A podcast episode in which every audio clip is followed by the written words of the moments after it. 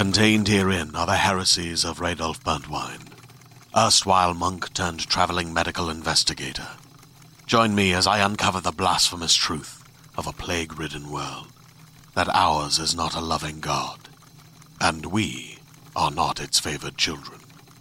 The heresies of Radolf Burntwine, coming January 2nd, wherever podcasts are available.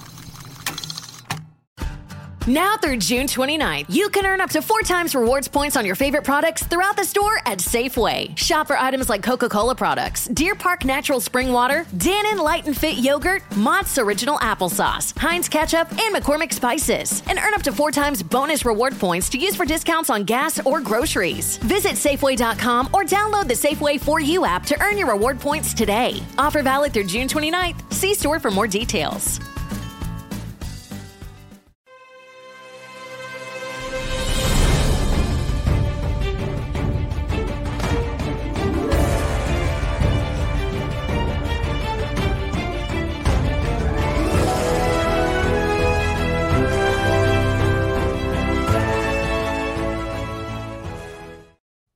Hello, everybody, and welcome to this very special live spoiler review of Ant Man and the Wasp Quantumania brought to you by the Geek.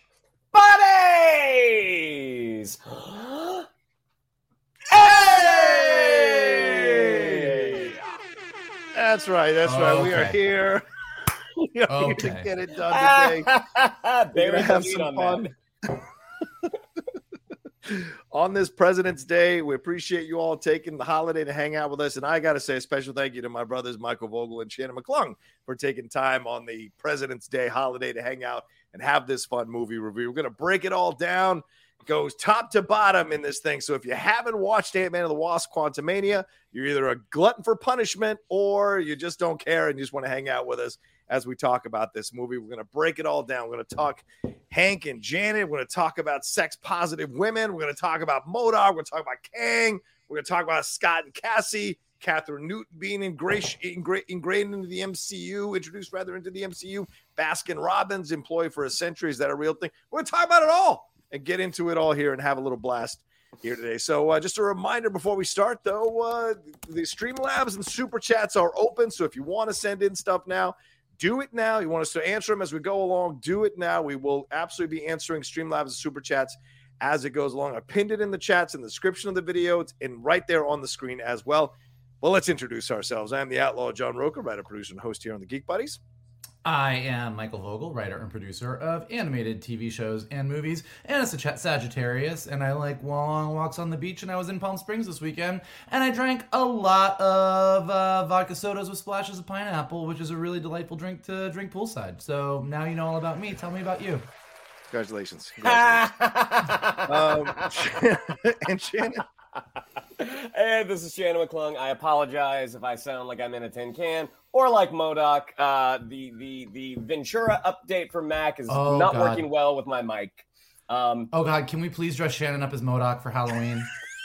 I I would 100% do it. I like just like all black, like black bodysuit, and put him Oh in the little God. head and give you little legs and little arms that just hang off your head, and you just want. Oh my God, can we please, I Shannon? I I'm on board. I'm on board. but yes, I'm also an, an animation writer and a television actor. But you're gonna get to see me this Friday on the season premiere of Party Down on Starz. Party Down. That's going to be a lot of fun. And uh, reviews are starting to trickle out for Party Down. So uh, definitely going to take a look at that when we get a chance uh, to see Shannon McClung there in all his glory. Undoubtedly. I am mentioned in them. Undoubtedly. I'm sure you are. um, all right, so we're gonna get into things. Oh yeah, and then big shout out to, of course, to uh, to um, uh, Carbon Health continues to power and sponsor us here on the Geek Buddies. You got any healthcare questions, concerns, or needs? Have you fallen into the quantum realm? Have you been reduced to a big face with small legs? Well, head on over to uh, carbonhealth.com and see if you they can get checked out today, either virtually or in person, or download the app to have a doc in your pocket. They're also focusing really powerfully on the mental health issue stuff, and certainly a lot of us have uh, have dealt with this stuff over the years. So if you, you're in one of those places, look at Carbon Health as a possible resource to help you kind of navigate that and get in touch with people who will help you get through those times for sure and help give you some great coping tools that you can use. Carbonhealth.com. Um, all right, uh, let's start it out here, Mike. You know, I love to start with you always. Overall thoughts: Ant Man and the Wasp: Quantumania, third installment of the Ant Man franchise, kicking off Phase Five. Overall thoughts here on this movie. Go. Oh, oh, okay. Uh, it's a, it's a it's a challenging one, as is evidenced by the chat right now, which is reflective of most of geekdom, where people either really were happy about it or they're really really mad about it. Um, I, I, I don't, I wouldn't even say I fall in the middle. I think I fell on the. I went in, and Shannon knows this. We all went to dinner Thursday night before the movie, and we thought we were we were kind of like in a bad mood, like just based on like what a lot of people had said. Right. I was like, I don't know if this is going to be good, guys. I feel like I was excited and now we're going in. And we all came out and generally we're pretty happy. Like, put this in a solid B, B minus kind of category. Yeah. Um, and I was thinking about it a lot since then. And I think it's going to be interesting to talk about the nitty gritty because I think that, particularly for me, Mhm. after Multiverse of Madness and Thor Love and Thunder, which really disappointed, Yeah. um, and Wakanda Forever, which I enjoyed but thought was a little overstuffed. Okay. I felt like this was like this is just a solid move. It's in it's it's well in the middle of the Marvel movies. Mhm. It's not a great Marvel movie, but after so many Marvel movies that I thought were going to be big and were kind of subpar for me, I left feeling happy. That being said, this movie has a lot of problems. I think where this movie succeeds is that I think everything they tried to do, they mostly succeeded, but they didn't do it 100%. Okay. Enough for Like- your liking is what you're saying. Left to get it oh, across the line for you fully 100%. Yeah, as opposed to like a multiverse or Thor, where I think they made some pretty major errors. Yeah, yeah, yeah. Here, everything you're like, I see what you're going for, and I agree with what you're doing. Yeah. I just don't think you maybe all got all the way there all the time. But overall, I was like, I wouldn't even say I was like thrilled or happy, but I was satisfied. Okay. Would you say that I see you? I see you, Quantumania. I see you. Is that I see would you. Quantumania. I was satisfied with my care. Shannon McClung, your thoughts on this one? I know you like to focus on the action sequences and some of the writing. What are your thoughts as you walk out of Ant Man of the Wasp Quantumania? I mean, much like Vogel, having been burned a couple of times by Multiverse of Madness and Love and Thunder, um, I just wanted it to be fun. I just wanted to have a good time. And leading into it, so many of the reviews were kind of meh. And True. so so the bar was was um was was lowered and Okay. because of that i i had a lot of fun now i think all of the issues or not all of the issues but i think a lot of the issues that people bring up i think they're right Yeah. but ultimately because the bar kind of had been had been lowered and i feel like going into doctor strange we thought this was we thought it was going to be doctor strange endgame or Yeah. doctor strange no way home Yep. and that's not quite that wasn't what the movie tried to do and like it like i think we were probably a little um a little misled Yeah. uh, and the same with Love and Thunder. On the heels of Ragnarok, I think we all had such high expectations for this movie, and it just didn't quite get there for me. Okay. Um, the Ant Man movies, as we've said, have always been like a little after a little after dinner drink, Right. um, and they've and they've succeeded. Now, even though they were um, introducing Kang in this, ultimately that's that's what I feel like this one was. Still, it was it was a little like, oh, here you go, li- little Ant Man movie. right. Um, and it was it was a lot of fun. Again, I think there are a lot of things that they didn't quite execute well. I, I you know, obviously we're going to talk about MODOK. I think mostly MODOK succeeded. Um, uh, you know, mostly, mostly. I I, ha- I have my thoughts. right. Um, and and some of the casting, I'm like, eh, yeah, I don't know. Um, but overall, like I went and saw it again. Yeah. And I'm like, this is just a lot of fun. Um, the audience that I saw it with did not agree with me. the movie finished and it was it was a it was a pin drop moment. It's like you it was just a lot of shuffling, people getting up. I'm like, oh, okay, well, this is this is a stark difference from when we saw it on Thursday night because people came out of that theater going like, I don't know, that was a lot better than I was expecting. So yeah. Well, even when we went, because I we were at the Grove and I went to the bathroom after the movie and I was walking out of the bathroom and these two guys walked in, like clearly friends who saw the movie together, and one of them was like, "I had a great time," and his friend looked at him, he goes, "That was garbage." like it was literally like you were in real time watching the The internet. comment thread, like you were just like, "Okay, yeah, people, uh, Yeah. people have strong opinions about this one." Yeah, I felt the same way. I went in, I was really nervous. I went to the screening. I was just like, okay, man, because I mean, you know, I like the first Ant Man. wasn't the biggest fan of the second Ant Man, and, and, and he always has. He hasn't always been my favorite character, but I love Paul Rudd, and I really enjoyed the way he used them. uh, They used him in Endgame and what have you. I've liked those the usage of him for sure within the larger uh, landscape of the MCU. But I wasn't sure what was going of this, and I, you know, we've talked about this before. I saw the movie, well, the three of us on our shows. The idea of using Ant Man to kick off a phase seems so odd because that's usually your after dinner mint, not your not your appetizer or the thing that you're going to get give you a big taste of what's coming. So I just I was just really surprised that they would use it this way. And I'll tell you this, maybe it didn't 100% accomplish table setting the phase 5 of the MCU overall, but I will say this, I really enjoyed it. I couldn't believe it. I kept waiting to hate it. I kept waiting for the stupid moments. I kept waiting for stuff that like didn't work for me and for whatever reason, this one checked off enough boxes as I was watching the movie that when it was over, I was like, that was absolutely delightful. And I really liked the two post credit scenes as well. What they teased with the Council of Kangs, what they teased with Victor Timely. I was like, this is great. I- I'm so into what we're seeing here. So I'm just perplexed or mystified by the same people who told me that Multiverse of Madness is a fucking masterpiece are the same people telling me that this movie sucked. So I'm just confused on so many levels when I look at this thing. And it just goes to show you that they have taken some big swings. And I feel like people are either on board or not on board in very extreme ways this entire calendar year from Multiverse of Madness to this movie. Every single movie has come out, and people have bitched about Wakanda Forever because they felt they were trying to stuff too much in there. People bitch about Love and Thunder because they thought it was a betrayal. They were trying to be too yuckity yuck. People bitch about Multiverse of Madness like we did because it was just like it didn't work. And now people have bitched about this one as well, saying that it just doesn't, it just tried to do too much and it fell flat and the visuals were terrible. So it's just interesting to see the extremes. While other people have defended all four of those movies in separate ways. So it's just fascinating that this is what happened with the MCU. Mike, you were going to say something? Yeah, well, look, you're always going to have people who are like your diehard Marvel Marvel fans who are going to Yeah. like every Marvel movie and they're going to defend every Marvel movie.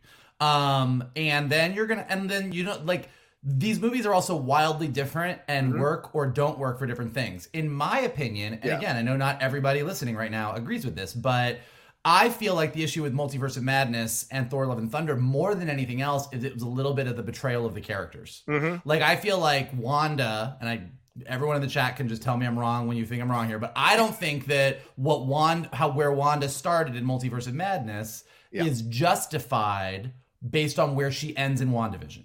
Right. Um, Darkhold aside, I don't think, and so I think that automatically got that movie off to a rough start. And then they didn't really know what to do with Doctor Strange, and they clearly wanted it to be the Wanda movie. And with Thor: Love and Thunder, I just think it was like there. I love Taika Waititi's humor, Yep. but I think it was humor at expense of actual character and emotion. And when you're trying to tell a story about a character who has cancer and is trying to decide what to do with it, Yeah. that doesn't r- work for you. Um, with this movie, I think there. I think they put like. I think sometimes they felt like they were trying a little too hard for the comedy. Yeah. I think that there's a little bit of an issue with like defining the world of the quantum realm. I think there's a lot of things that didn't quite work. Mm. Yeah. But all the characters were the characters. Yeah. And I think there was something that was comforting to me, even in a movie that doesn't fully work. That Scott felt like Scott, Janet and Hank felt like Janet and Hank. Kang was awesome. Cassie, I really enjoyed, and Hope, for the amount that she was in the movie, was fine. Um, so like you know, so it was like everybody was everybody. I felt like I was in the right cinematic universe, Right. Even if it wasn't the best adventure in that cinematic universe. Okay. Fair. Anything you want to ju- uh, add to that, Shannon, before we jump into a little more of the, the specificity in the review? Yeah, I mean, I think that this was very much an Ant Man movie. I mean, the the Hmm. thing that I even missed was some of his supporting cast that Yeah. we've come to know over the last two movies. I mean, I really wish Michael Pena would have been there in some capacity. Like Yeah. we we got David uh, Dastmalchian, uh, you know, voicing one of the characters. Yeah. Um, but you know, I miss seeing Judy Greer, even though she and Bobby Cannavale didn't really do a whole lot in Ant Man and the Wasp. I mean, I like them as as Cassie's other sort of parental unit. Um, uh, Cassie, Kathryn Newton, I was not a fan. Mm. Uh, like I don't know if it if it is a Kathryn Newton issue or if it was a writing issue, but the the 30 seconds we had of Paul Rudd and the other actress in Endgame, I believe that more than anything that happened in Quantumania. Um, it just didn't. She just for me didn't have the chemistry with the rest of the cast. And mm-hmm. and that's not to say that the other actress would have. Uh, and again, this could come down to the writing but there was just so much with Cassie that I'm like, I don't care. Like I would, I would so much rather have had Luis in here in, in, in, in, the quantum realm. I think that yeah. would have made for a much funnier movie. Now I get that, you know, you want stature, like you want, you want those young Avengers right. setups, well, but uh, it just, her, her participation, her moments with, with uh, Darren, I'm like, hmm. eh, like uh, these are the oh, moments like when I watch it on Disney Plus that I will either go to the bathroom or I will skip past it. Well, I think I, I think it's I think it's a writing issue more than an actress issue. I think I think yeah. one of the biggest issues the movie has, uh, and I know we're gonna dive into all this in a minute, but yeah, uh, I don't think it's just oh yay, it's stature. We want to get to Young Avengers. Let's let's cross her off the list. Like the one constant in the Ant Man movies is it's about Scott and his daughter. Yes, his it's about like the entire like sure. Scott Scott in the first movie, his entire motivation is wanting to spend time with Cassie. Yeah. Scott in the second movie, his entire motivation is Cassie in Endgame, when he gets out of the quantum realm, the first thing he does is go find Cassie. Like yeah. Scott's core relationship, more than Hank, more than Hope, is Cassie. So as much as I love Luis, like I think the choice to make this the core uh, arc of this movie about Scott and Cassie is yeah. the right choice. I think the issue is, uh, and I was talking to some friends about this earlier. Um, and again, this is a perfect example of what I'm saying about how right choice, mm. but not fully executed. Yeah.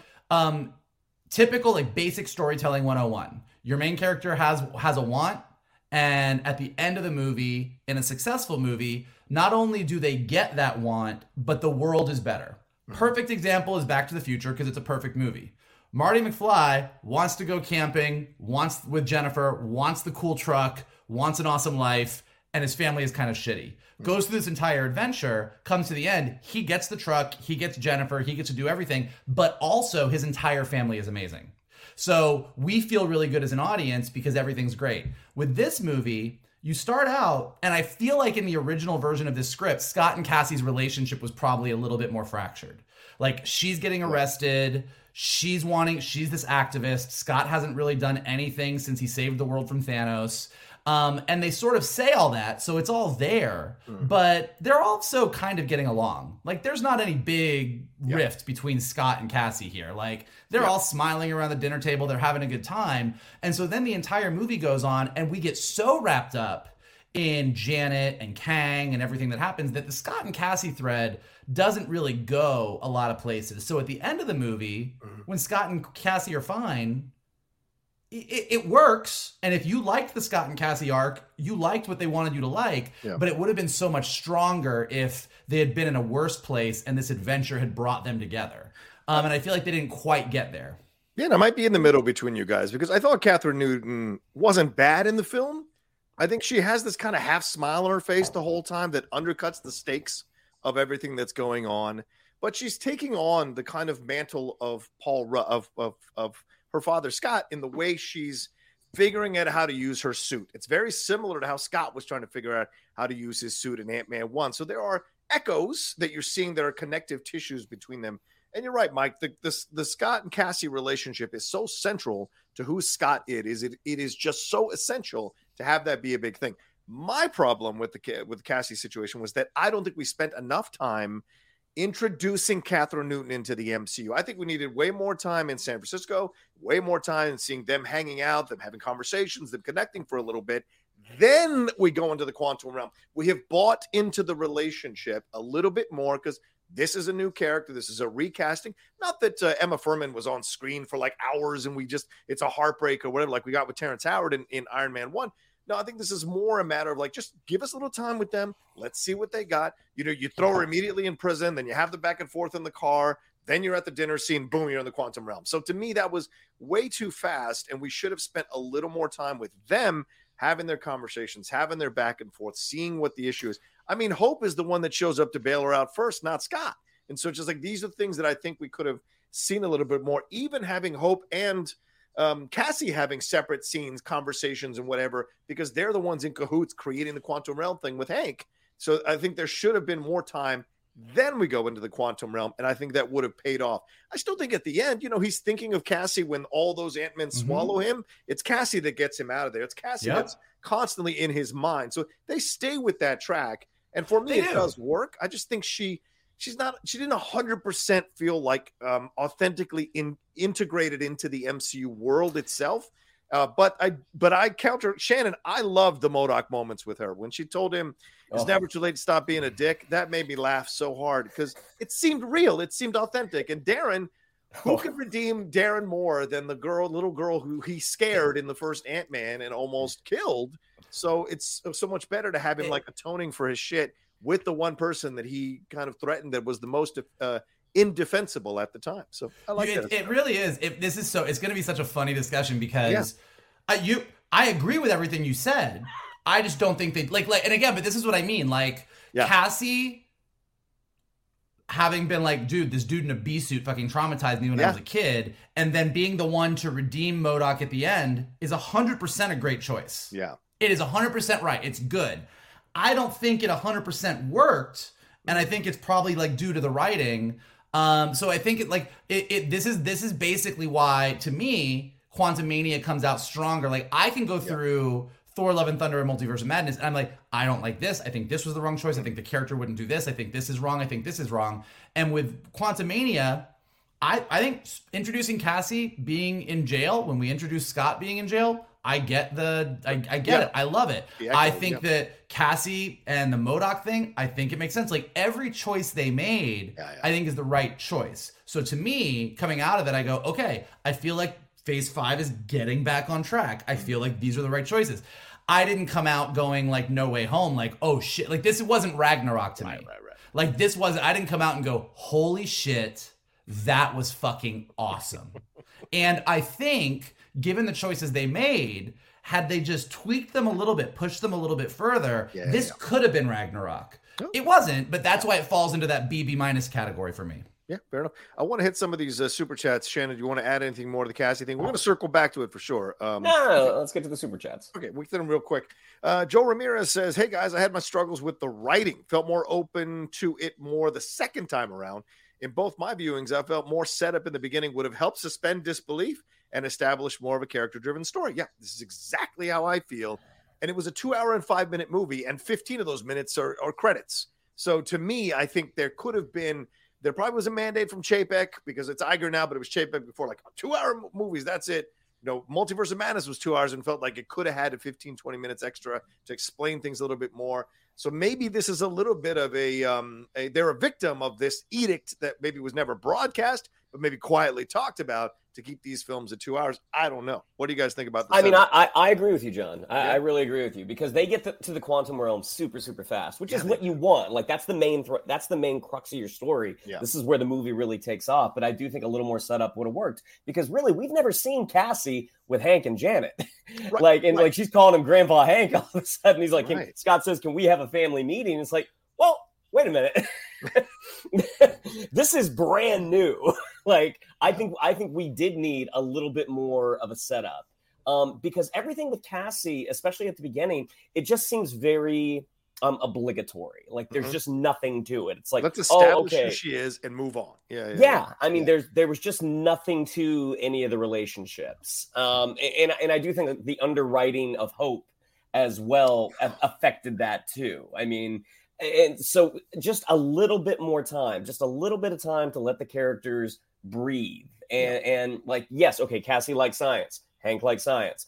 Oh, okay, a little bit. I think we need just a little bit more. Yeah. Mike, any thoughts Well- on the setup? I, I, I, I agree and I disagree. Um, and here and here's why. Like I, I'll give you, I'll give you a personal story. When I, when I was writing the My Little Pony movie, uh, which, which granted, My Little Pony guys, not quite on the Marvel Cinematic Universe level, but I Um, mean, based off some of the previous entries. there are some universes. but but one of the things I did because it was the first time that I had jumped from TV to writing a to writing a feature, and in my mind, writing these feature scenes for an animated movie, like these feature scenes had to be like really long, and like you had all this time because you're in this movie. Uh, and Rita Hsiao, who I wrote, who I worked on the movie with, who wrote Mulan, Nice. uh, was like, "Why are you writing these scenes so long? Like, it's, this scene should be like three or four pages." And I'm like, "What are you talking about? That's crazy."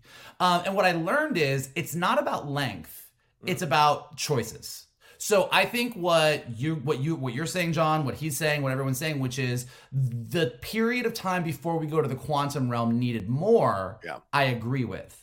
I don't know that it needed more time, Mm. but I think the choices could have been better. Yeah, maybe So right. for so Yeah. so like by way of what I mean is that dinner scene or the pizza scene where they're all having pizza around the dinner table because there's not really any stakes and there's not a ton of conflict. Like there's the really funny bit where everyone's like, "Oh, Scott, you saved the world. I had no idea. You should write a book about it," which was a great line. But like everyone is kind of getting along.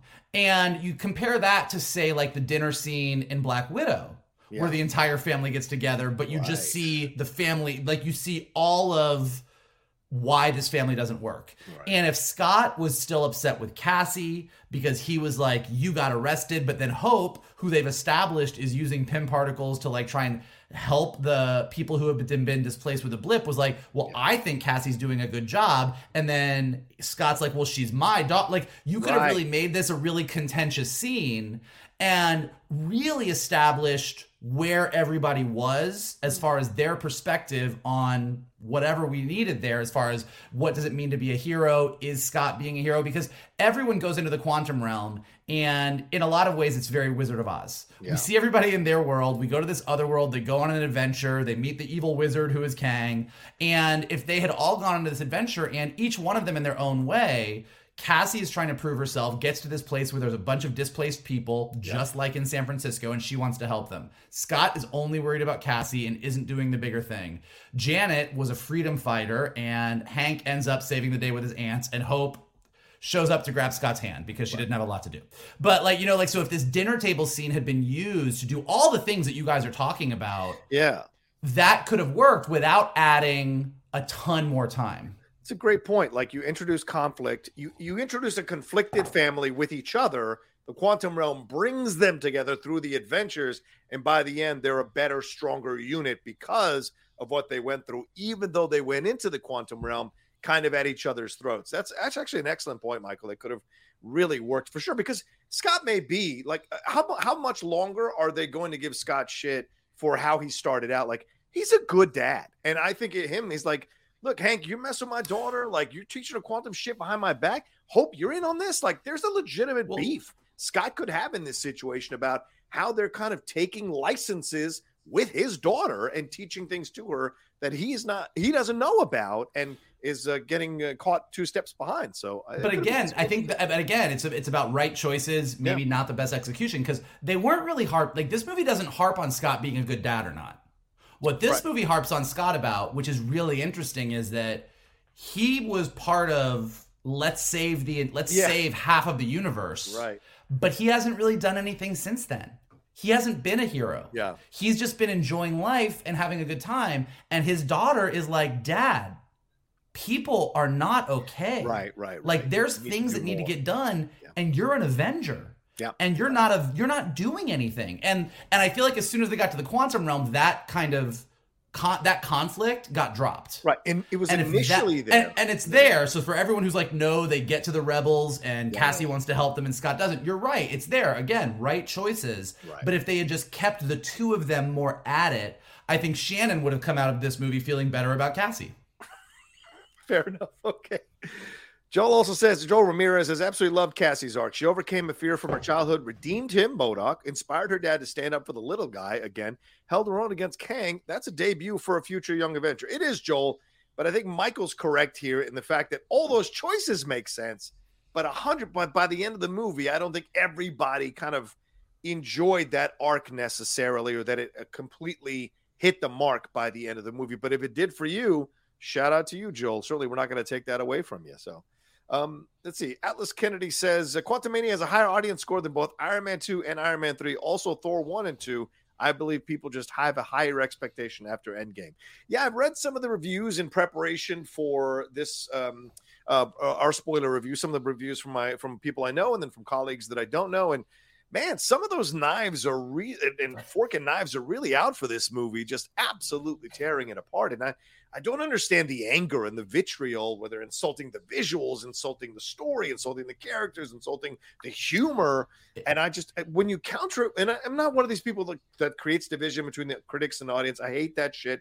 But when you look at the audience score, you're just like, well, I mean, a lot of people seem to be liking this thing, and it made a hundred and twenty million dollars over the weekend. So clearly, this thing just is is it may not hundred percent work for everybody in the audience, but 84%, 86%, that's pretty good. And people It'll come you're- back and see it over and over again. So Ma- Marvel's uh Marvel's uh worst enemy is Marvel. Marvel was so successful. I mean, like we all have this feeling, Yeah. and like we like, and I I said this when we saw these movies, like Infinity War and Endgame have no right to be as good as they are. right. Yeah, no, true. Like they like like they Such stuck the landing. They stuck the landing so hard that we we are not comparing phase four and phase five to phase one and phase two. We're comparing everything to Infinity War and Endgame. true. that being said, like you know, like uh, Thor two, you know, you guys saw it without me, oh boy. Such a great, But, uh, such a great movie. but like Thor two, One is time I not a visited good. a, a, you know, in the war, my life's been a living hell ever since. All right, yeah, okay, yeah. But here's the thing: Thor two is not a is not a good movie. hmm But Thor 2 nails the Thor and Loki relationship. Yes, right, hundred percent. Yes. And and the Thor that Thor and Loki relationship is not there in Thor 1 really. And Thor 2 really gets Loki. And that has spun off into Ragnarok and Endgame and the Loki TV series. And with Quantumania, despite all the things that we're talking about and why people don't like it and whether you thought MODOK worked or MODOK didn't work, Yeah. it nailed Kang. Yeah, which we're gonna And I to. think that's the most important thing. Right. Uh, anything to add on that, Shannon? I mean, you know, Iron Man 2, like, I, you know, every, I think every movie has its defenders out there. I've never really met an Iron Man 2 defender. I think that one is sort of universe, it's universally agreed, like, eh. no, really? You? My girlfriend loves it. I don't Is know what to that tell you. She loves Mickey Rourke's character. She wants. She, she walks around the house all the time going, "Where's my belt? Have you seen my belt?" She. Lo- I can't explain it. I can't. Explain but, li- I like, know what goes on at that outlaw house on a weekend. She hates Winter Soldier, but she loved Iron Man too. I cannot explain it. okay, uh, her opinion is starting to lose a lot you. of credibility right now. I can't figure it out. like Iron Man 3, like Iron Man 3 is a fantastic episode of the Iron Man TV show. Like it, it that's that's a fun, self-contained story. Uh, you know, yeah. and when you come out of it, you're like, wow, they really made uh, Iron Man's Joker kind of kind of not great. But then you know you have him show up in Shang Chi, and he's really really funny. I mean, Marvel's always been very good at taking, as Vogel said, taking something that worked in a bad movie and then being, Yeah. being able to kind of uh, uh, harvest that for later. And hopefully that's what's going to happen with with Quantumania. I mean, because no one will disagree that, like, I, I imagine at least some some people in the chat may disagree, but that Jonathan Majors Kang was was the highlight of the movie. Yeah, yeah. Which we're going to get to. So let's hit some of these Streamlabs as well. A Lou Hugh fan donated. He said, Love my geek buddies. The movie was better than the previous Ant Man movie, is more like Iron Man 2 in furthering the narrative and MCU connections with too many characters. I needed way more Kang, more stature, and less of the rebellion characters. People clapped in my theater. There you go. I, People clapped in our theater. Conversation. So- Sorry, Mike, go ahead. What? People clapped in our theater. I, I wi- uh, uh, the rebellion theater, the rebellion characters. I wish had been a little bit more than they were. Oh. I think that like again having them having them there, but like I would love to have like been a little bit more invested in them than I was. Aside from like the guy that got the holes, he was very happy about his holes. Are you saying fleshing out the other characters? Is that what you're saying? Characters? I just said more. Let's just keep it as more. I'm just throwing it out there. All right. Jim Fan says, I thought Quantumania was solid with an exclamation point. Gave me Iron Man 2 vibes. Wow. A lot of setup for what's to come.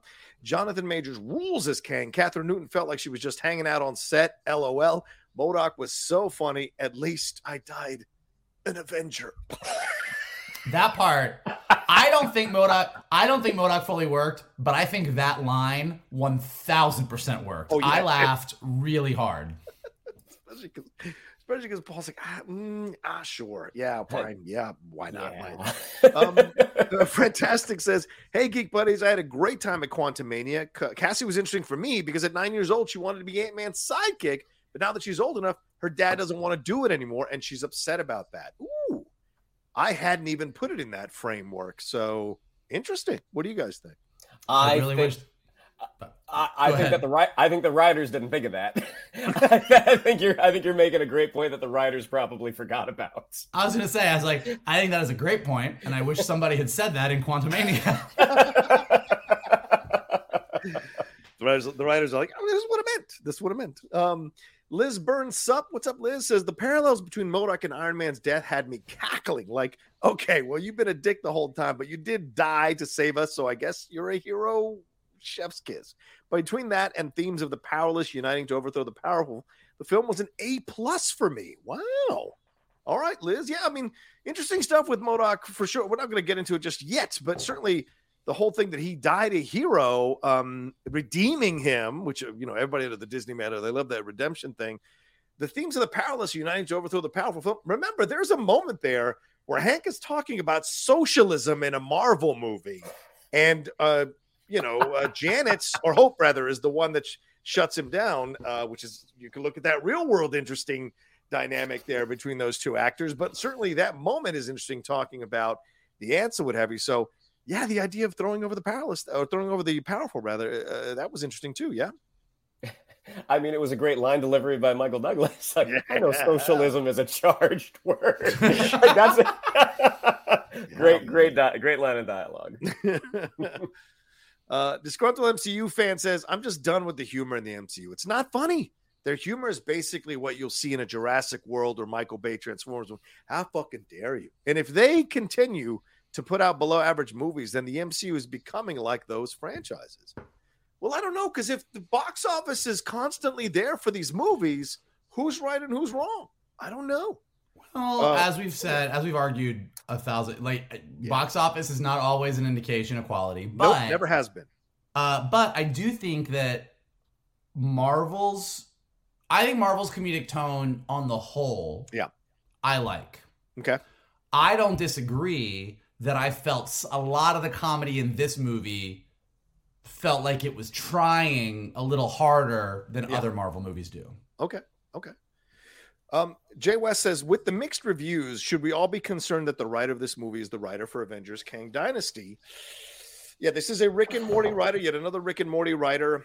Um, I here's the thing that I'll bring up, and I, and uh, you guys can counter me on it. I'm fully open to it, but like, I feel a disturbing pattern amongst these Rick and Morty writers that the woman is constantly the issue.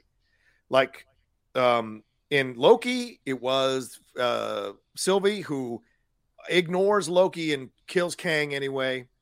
In Multiverse of Madness, it is Wanda who messes everything up. And in this movie, it's Cassie who creates the fucking quantum realm thing that starts all this. And it's Hope who's been lying to everybody, or not lying, but hiding Janet, Janet, sorry, Janet, who's been hiding the stuff about Kang, which almost well allows him to come to power. So I just feel that there's a disturbing trend here developing with with these writers as they're constantly now. I may be off base, but that's what I'm thinking. Uh, what do you guys think about this writer here and this uh, idea for Avengers? Him writing Avengers Kang Dynasty. So to your point, I don't necessarily see that because with Cassie, it wasn't just Cassie. Like it was Cassie and Hank and Hope. I mean, they were all kind of they were all kind of in on it together. They were they were encouraging her and, and furthering Yeah. her along. Right. Um, the Janet thing again, that was set up prior. That was set up in phase three. That that Well, she was the really. one. Not that she was Well, with Kang. Well, no, but that she was the one in the quantum realm. And if Right, you're going to sure. go back to the quantum realm, you're going to talk to the person who was there before. Right. Right. Um, in terms of him being the writer of Kang Dynasty, I, you know, I think the writers do get a lot of flack. Um, that's not to say that you know they're they're all innocent, but uh, I mean, and, and the same thing with Michael Waldron. Um, Hmm. They they're not writing whatever they want to write. like there there is an entire creative team that they are reporting to. Like they're Mhm. reporting to Kevin Feige, they're reporting to Vic- Victoria Alonso, they're reporting to Brad Winderbaum. I mean, there's all these people that have a say. So, I mean, ultimately, is it the writer or is it just the direction of the story in general? I mean, yeah. a- a- and, It's- also the director's weighing in too. Yeah. Yeah. Yeah. It- Sure. It's hard to say because if I if I were to guess, and I have no information about this one way or the other, Right. I bet the original version of this script, Scott and Cassie had a lot more conflict at the beginning. Mm. Um, that's clearly what was there. Like that's clearly what they were going for. And you know, you can just see executives and other people and directors, whether, whether it's Peyton Reed or Victoria Alonso or Kevin Feige or whoever, Yeah, yeah. like, oh, let's just you know, we should make everybody a little bit more likable. Let's do this. Let's do that. Like right, like these scripts go through so many drafts, and ultimately the director gets to really shape what they want to shape. So it's hard to say. Yeah. Um, I feel better. Like I said, I think the choices here are right. Yeah. So I feel good. Like I came out of this movie feeling like I'm back on track and I know where we're headed. And okay, I got it.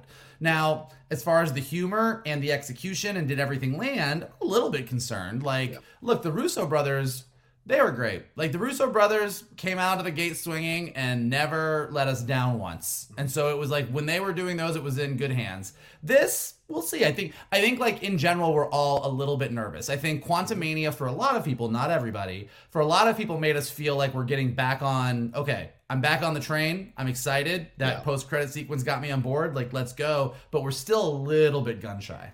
Yeah, let's not uh, leave out Markus and McFeely, who do an excellent job writing. writing Of course, they did an yeah, sorry, of course. films. That, Yeah. that that team, the Russo brothers and Markus and McFeely as a whole, sort of just like drove us drove Yeah. us through. the, the, Yeah, the I mean, bar that is was- pretty high. Yeah. Yeah, and that was four movies they did. That was Yeah, like yeah, the- exactly. the last two Caps, the last two Avengers. Yeah, yeah, which really leaves a, an interesting taste in your mouth when you're looking at these other films. Uh, Francisco Lopez says, I think the film is okay. I like the main characters and the second and third act, but don't care for the quantum people. The first act is weak and they ruined MODOK. All right, there you go.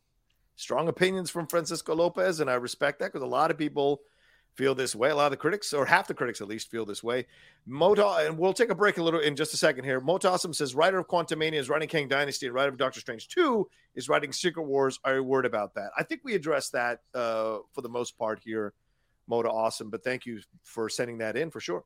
Uh, Joel Ramirez says lack of identity slash rule slash science of QR of Quantum Realm didn't suspend disbelief slash have audiences fully invested. More character scenes in the beginning maybe takes the load off for execution later in the film. Yeah, Mike and Shannon, you both constructed scripts. You both worked on overall seasons. Do you agree with the Joel, what Joel is saying in essence, or do you think they did do a I good do. job, just didn't 100 percent? I, I think we're Joel. I think Joel's. right. I mean, we talked a little bit about Yeah, uh, about the first act and like and the and the character scenes at the beginning, but I I love that the quantum realm is weird as fuck. Yeah, yeah, yeah. But I do feel like maybe had we gotten a little bit more of the sense of the geography in the world in the quantum realm like like you could have just I, I don't have any sense. Like like hank and janet and hope could have been walking around in any single scene with a giant cloud sucking up light and lightning bolts. Like i and there was rocks floating. Like everything kind of was a little bit of the same. And so i think you could have like really made a map of like okay here's kang's little empire. Right. here's the outskirts. Here's where the rebels are. And gave us a little bit more sense. Hmm. Of geography that might have helped um, i don't think that was the worst thing i don't think it ruined the movie i don't think it was a disaster i think the quantum realm looks really cool Yeah, but yeah. again it's that same thing of like i think if we spent a little bit more time fleshing out the specifics of things here it Yeah. would have been good for us Okay. Jenny, Yeah. Oh, yeah. I, I mean, fully agree that uh, as I think one of the things great, one of the great things about the quantum realm is how awesome it looks. Like Yeah. for me, I thought like so I, too. I thought the design was great. Again, coming off Lo- Love and Thunder and the kind of wish-washy effects that they had, I'm like, this looks fantastic. Yeah. Would some rules help and and kind of better clarify some things? Yeah, and Yeah. and and as Vogel said, giving our giving our quantum people uh, a, a little bit more.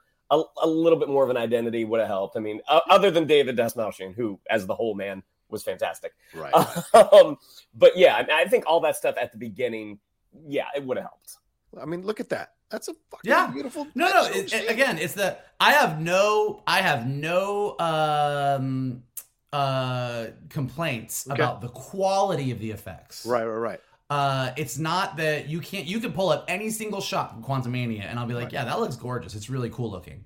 It's more like you you need to create some rules in your mind. Like like are parts of the quant like are like like for example, are parts of the quantum realm more destroyed because of what Kang did to sort of Yeah. get everybody under control. So where the rebels are, things are floating everywhere and it's just a disaster and they're just making the place they can and they have to hop from rock to rock whereas Kang's is a more secure like like there's just ways that you can even subtly create a story with the visuals you're telling and because the quantum realm is so kind of amorphous Yeah. um i think that i, I think that it kind of contributes to the the for the people that kind of felt like this was just a marvel mishmash i think that's one of the reasons that it kind of feels that way for them Yeah, fair. And I think you addressed Francisco Lopez's comment here. See, another thing is, do people really understand what is a quantum realm? Because I also have a hard time explaining himself what it myself what it is. It's a microverse, time machine, or a way to travel the multiverse. But I- it I think all they- of those Yeah, exactly. And I think they purposely left it amorphous so that they can use it for what they need to use it for when they need to use it. Uh, and they don't want to explain the rules fully so that you can conceive of the quantum realm. Because I think one of the things about the quantum realm is you constantly are blown away by what it can do and what's in it and the marvel of it all, to use a, pun there, but also the power of it. And so if you leave it amorphous, you can use it as a thing you uh, to further along a story or to if you want to um, uh, come back to it in some way to further the overall uh, point you're trying to make of your of your uh, unit or of your phase there it can do that. So yeah um, all right let's see francisco says uh, i hope i'm wrong but i don't think the saga will land well Well, we'll see francisco we've got a i think a lot of people are worried about that that's a fair point as well. Um, all right, let's take a quick break. We got 315 of you watching right now. Thanks so much for joining us on this President's Day holiday. Please hit a like on this video. More than anything else, subscribe to the channel down below. You know, I've made a goal this year for us to get to 50,000 subscribers by December 31st of 2023. It's a crazy goal, but hey, if the microverse or the multi or the quantum realm can exist, so can that for God's sakes. So if you haven't subscribed, please subscribe as we go to this break here, and we're going to jump into Kang right after this. Now through June 29th, you can earn up to four times rewards points on your favorite products throughout the store at Safeway. Shop for items like Coca Cola products, Deer Park Natural Spring Water, Dannon Light and Fit Yogurt, Mott's Original Applesauce, Heinz Ketchup, and McCormick Spices. And earn up to four times bonus reward points to use for discounts on gas or groceries. Visit Safeway.com or download the Safeway For You app to earn your reward points today. Offer valid through June 29th. See store for more details. Now through June 29th, you can earn up to four times rewards points on your favorite products throughout the store at Safeway. Shop for items like Coca Cola products, Deer Park Natural Spring Water, Dannon Light and Fit Yogurt, Mott's Original Applesauce, Heinz Ketchup, and McCormick Spices. And earn up to four times bonus reward points to use for discounts on gas or groceries. Visit Safeway.com or download the Safeway For You app to earn your reward points today. Offer valid through June 29th. See store for more details. See,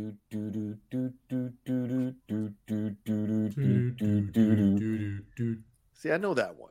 I wish you'd done that one for How to Train Your Dragon a little better. Then I wouldn't have been embarrassed on our previous show. I couldn't catch it quite as good as you were doing that one. Uh, I, I, I don't think my I don't think my humming changes the quality of your ears. How dare you, sir? Craftsman that blames his tools.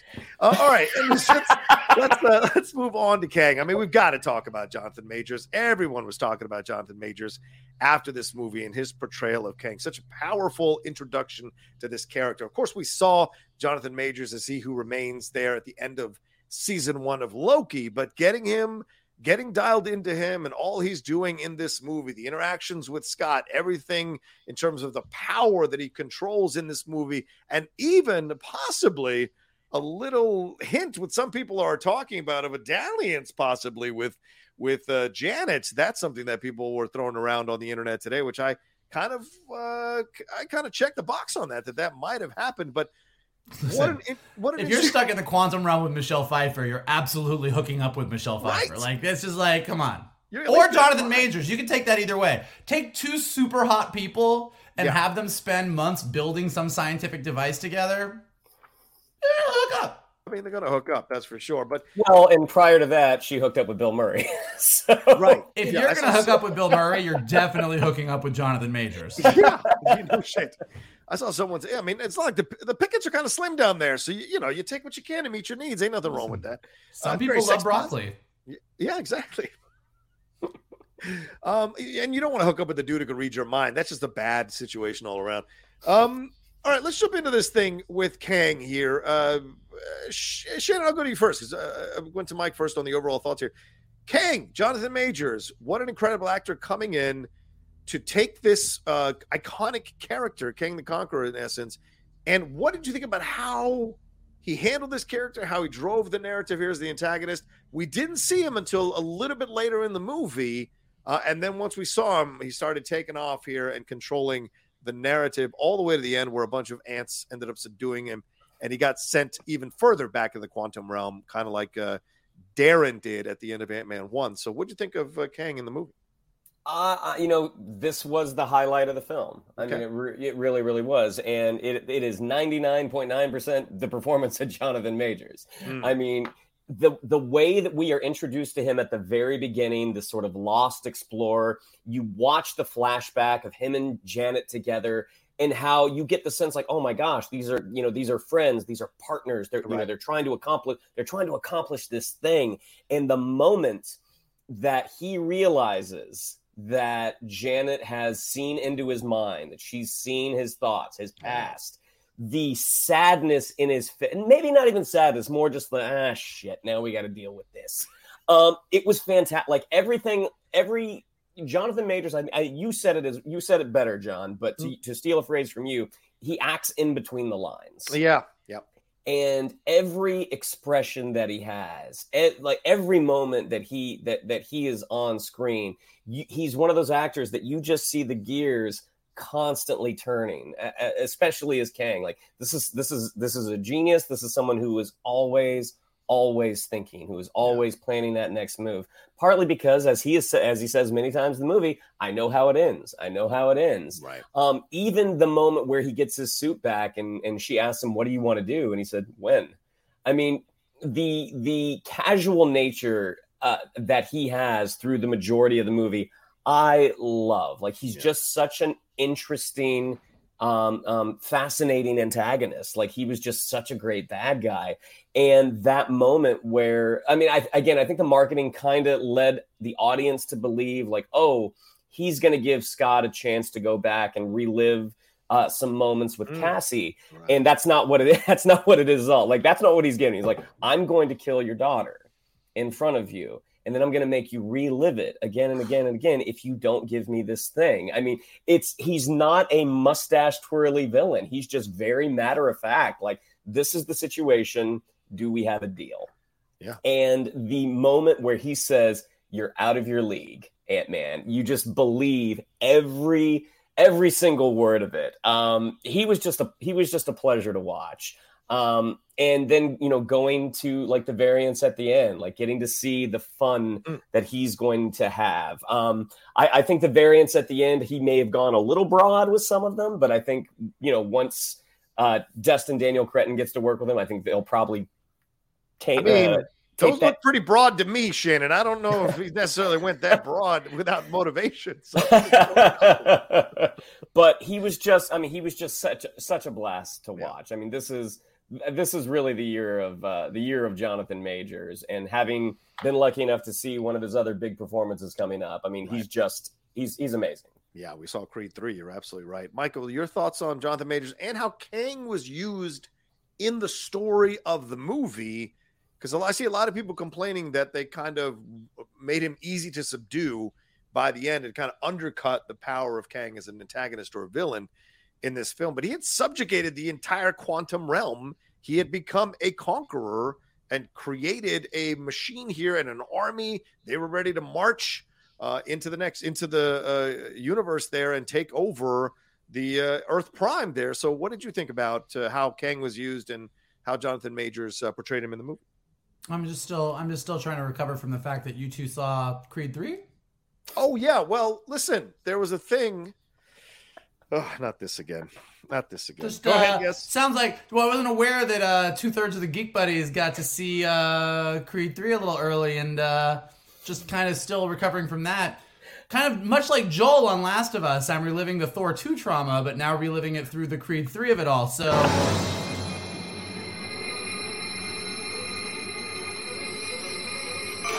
I don't know what you're talking about. Anyway, uh-huh, let's move on. Uh huh.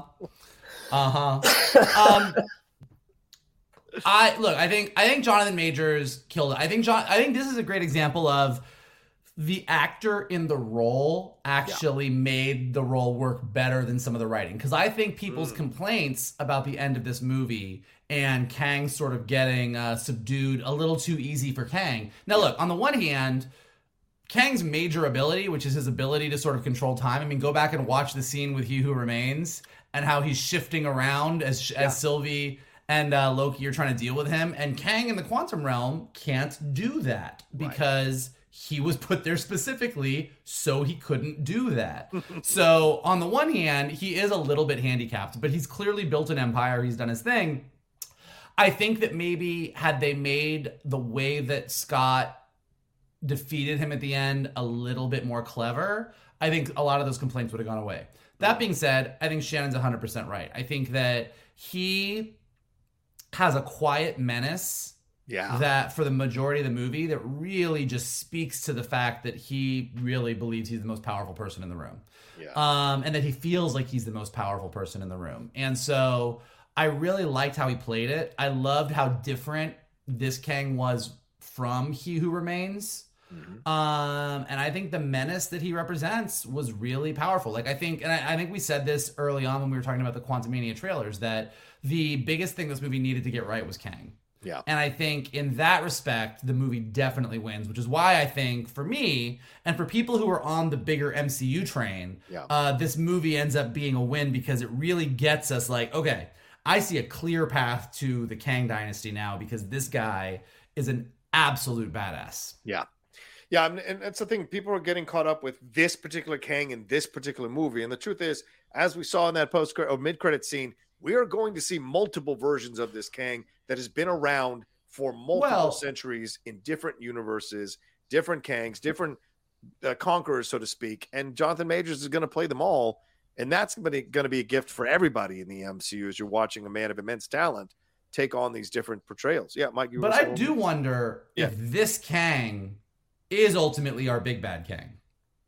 Um, I, think, I, I think so. We didn't see this Kang die, and as Feige has said many, many times, that there's no body, there's no death. So may find a way back out of that quantum realm uh, because in a way. And, and in the comics, the they wanted to kick out. So clearly, yeah, he's the Kang. This is yeah. This is the Kang that the rest of the Kangs were like, "You are so bad, we're putting you in the quantum realm." Yeah. And well, that, that I do believe in the comics, it's like the main Kang who ends up taking out the Council of Kangs. Yeah. Ultimately. Yeah. So I do think that like there's and I've even seen online people conjecturing yeah. that Kang Prime ultimately becomes he who must he who remains. Yeah. Don't know if that's true or not, but like I do think that you, it, it's the same problem as the multiverse in general. If we have too many Kangs and every movie is a new Kang, and that we have yeah. to okay, well this isn't this Kang, this is this Kang, it actually becomes a little bit less satisfying. Whereas if this Kang who got thrown out by all the other Kangs is like I'm gonna fucking kill all those Kangs because right. they kicked me out, but I'm also going to kill all the Avengers because like I'm going to be the main Kang. That gives us a very clear villain in a world of Kangs yeah. um, for us to sort of latch onto.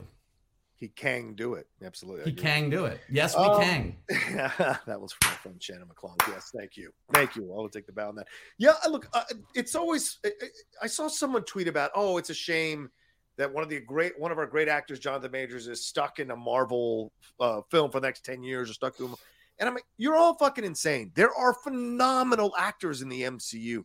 Benedict Cumberbatch. There are just so Michelle Pfeiffer, as she showed in this movie, which we'll get to. There are so many great actors in the MCU. That's why it works because you're watching phenomenal actors bring incredible levels to these characters and to the work that they're doing in their in, in interpersonal relationships within the characters in the movie, in their solo movies, in their journeys, in their uh, escapades. All of it is there, and they really sink deep into you. So that this is a gift that we're going to get Jonathan Majors uh, in a much more fleshed out role. Thanos Josh was like, you know, he only had a couple movies, he did his thing, and it was great. But Jonathan Majors is going to have a lot of space to do what he's going to do. And as Shannon pointed out, this is the thing I like to say about him. He acts in between the lines. And by that, I mean he isn't going to deliver the line delivery that you expect him to. and he's going to deliver the line delivery that's going to throw you off a little bit. And any other actor trying to deliver the line delivery that way is going to be terrible at it and transparent. He is going to be natural. Those are iconic actors that can that are able to adjust delivery in certain ways, able to take pauses in certain ways, able to go inflect certain words and certain lines in certain ways that really convey this is a three-dimensional character that is in front of you and you are involved in that person. And he did an incredible job throughout the movie. I like the way they used Kang in the film. I enjoyed him being the antagonist. I enjoyed Scott and him going at it. He was brutal when he knew needed to be. He literally yanked Cassie upside down and slammed her into the thing. You saw Scott get slammed into the into the um, wall of the prison. So he was brutal when he needed to be. And just like any conqueror, he does not need to use his power all the time, just when called upon.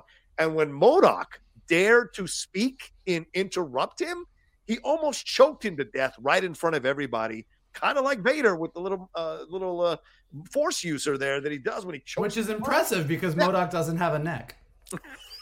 That's a good point. So wherever he was choking, he was choking him pretty hard. So yeah, I like the way it was used. I thought it was really well done. And the interactions with him and Michelle Pfeiffer, just two wonderful actors going at two pros delivering fantastic. There was so much levels to those flashbacks and their interactions and their conversations and the looks on their faces. Like when he say when he saves her and he's like, "What is this place?" and you see them like building this thing, building a ship. The connection that they have, all of it is there, so that when he sees her again, all those levels are there, just so bubbling there under the surface between them. The tension, the drama, the possibility that they slept together, all of it is there in their interactions and the true hurt that she betrayed him. The true hurt, because I think he means what he said. I think he probably would have left her alive, maybe destroyed the whole universe that she lives in, but she wouldn't have passed. He would have kept her there by his side. And so you see all of the pain that finally he thought he had a partner in in eternity and it didn't really work out for him. So there's all of that that was bubbling there. I loved.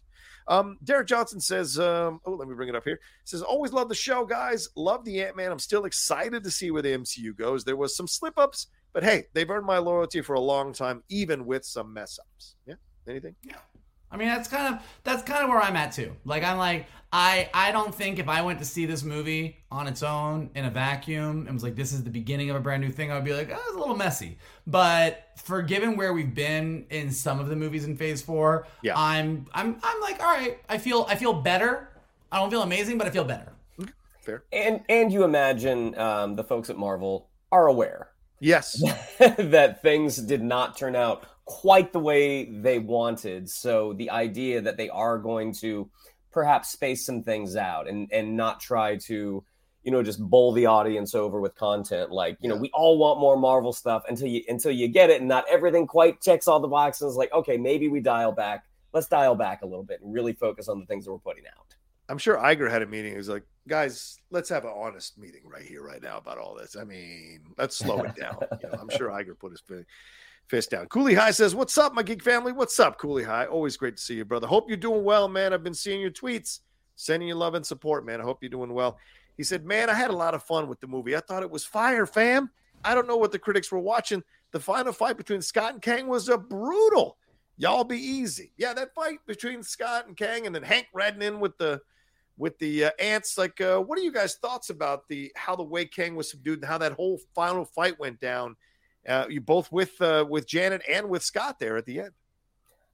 I mean, Kang being so dismissive of Ant Man and then being beaten by ants, you know, is it, you know that poetic justice. you talk to ants. Yeah. but then by the end, when you see like he he he loses the the powers of his suit and you see just how physically like yeah he is just a guy yeah. but you see physically he is very very capable and really kind of you know rings rings scott's bell more than once oh. and would have won had had hope hope not showed up at the end yeah i thought i thought that was a lot of fun i mean i like the fact that uh, in an Ant Man movie, which are generally there's there's quite a bit of levity. That you did get this sense of like, oh my god, are they going to kill Scott? Yeah. Like like no no, you're not going to kill Ant Man in in an Ant Man movie. Um, but like to have that to have that threat, I was like, yeah, this is great. I mean, this is this is putting stakes putting stakes into the world and also um, reminding us of why Kang is going to be such a great bad guy. Yeah, I mean, uh, Mike Scott uh, Kang was working out. We've seen those pictures, Jonathan Majors, both for Creed and for this film. And so when he is launching those foot stomps on Scott's face, it gets super brutal. He's like, could, "You could have gone back with your daughter. You could have done this, and now I must kill you." So, um, I thought the ending had the proper amount of brutality and tension. What did you think? Um, sure. I, okay. I, I mean, I like their fight. I think that it's it, it's kind of like what I was saying about the quantum realm, but like mm-hmm. shrunk down. I think that I needed more geography to the fight. Uh, see, yeah, exactly. uh, I needed more geography to the fight. I mean, you okay. think about like, I mean, Star Wars is always what comes to mind. Like, hey, everybody on Endor has to shut down the shield generator. And once they shut down the shield generator, then Lando and everybody can fly into the Death Star and they need to go here and blow. Like, they're like Star Wars always did such a good job of going, here's exactly what every group needs to do. Yeah. And this was just a whole lot of people running around. And I liked a lot of the moments. Yeah. But Cassie is just sort of running around and MODOK is chasing after her. And then Scott's over here with his giant Captain America shield. And the rebels are here and Janet's here. Like, like if, if, if you had had a little bit more of the rebels need to do this. Yeah. So Cassie's going to do this and then so Scott's gonna do this because he's gonna help Cassie. And then when everything's at their worst, Hank like they're like again, all the pieces I like. Yeah. It's just I feel like you could have assembled them a little bit better and then it would have just had a much more satisfying feel. Like everything kind of broadly worked for me. So I'm sitting yeah. in the theater, I'm like, all right, yeah, this is fun but I didn't have that. Yeah, I mean, another great example is, I mean, when you watch what the Russo brothers did in in that in the airport fight in Civil War. Mm. And how every single moment that, like, every character gets a moment with another character. You have a great Cap Spidey moment here. You got Spidey and Falcon and Winter Soldier here. You've got a yeah. Wanda and Vision moment here. Like everybody gets these moments and you can track this whole fight. And I didn't really get that sense. It was just a bunch of stuff happening. But to your yeah. point, once it got down to Scott and Kang mano a mano, it was really, really strong. And I thought it was good. But two people's complaints, mm. I think that Scott needed to beat Kang with cleverness because he was never going to beat him any other way. And he kind of just got his shot and threw a bunch of Pym particles at him. And you're like, okay, cool. Like that, that totally works. But if if there had been a little bit more of like Scott being the wisecracky Scott Lang that uh that that somehow got under Kang's skin in a way that Kang wasn't expecting, I think it would have been more satisfying. it's not fair point. A little dance off, maybe. Um, Dan Burns says uh, Dan Burns up to add to what we're talking about here. Says, how did you feel about the movies Kang versus Loki's He Who Remains? I prefer him in Loki because I prefer his scene chewing personally, and I like that he's omniscient. I like that he's this omniscient monologuing villain. But my wife hates um, uh, how that was done and thinks Kang has more. Kang in in Ant Man has more of an actual character. Thank you. What do you think? I think they complement each other, mm, to be mm, honest. I mean, comment. I think that they both work really. What's really interesting is what Kang says he wants in Ant Man and Quantumania is yeah. what he who must he who remains does. Right. Like Kang yes. Kang wants to get rid of all the Kangs and rule the timeline right. and make sure that there's no other Kangs. And that's what He Who Remains has done. When we yes. get to Lo, he's like, I got rid of all the Kangs and I've been maintaining this timeline right. and kind of running everything from this castle um, to make sure that no other Kangs show up. Now, he who remains might be a little bit more benign about it, and this Kang from Quantumania might be a little bit more of a conqueror about it. Right. But ultimately, end goal is the same, which I think is really interesting. And I just love they're they're both equally as powerful, but with two completely different uh, uh, centers of power. Mm-hmm. Like Kang, like Kang from Quantumania is just this like very sturdy, confident, almost quiet. Like I don't need to talk a lot because I can do whatever I want. I'm a fucking badass. And He Who Remains is literally at the opposite end of that, as I'm jittery and I'm doing whatever, but I don't really care, and I don't really care what you think of me because I'm more powerful than everybody, and it's just two extremes. Yeah, fair point. Um, Mez says, "Hey guys, I'm with Rocha. The first act needed one extra parent kid scene with Scott and Cassie, and one with Janet and Hope before the dinner scene. Love the movie overall, but felt like a studio edit to keep within a certain runtime. Well, certainly, those Fair. are comments that have been made for sure. Um, uh, MRZ says the ending where where Cassie quickly figures out how to locate Hope and Scott and reopen the portal could have been a perfect point to showcase to showcase Cassie and Hank's budding science relationship if they worked on it together. It felt rushed and illogical the way it was. I don't disagree, to be honest with you. Yes, that is correct. Uh huh. Because we went Well- through this whole thing where they felt like, okay, we've sacrificed ourselves.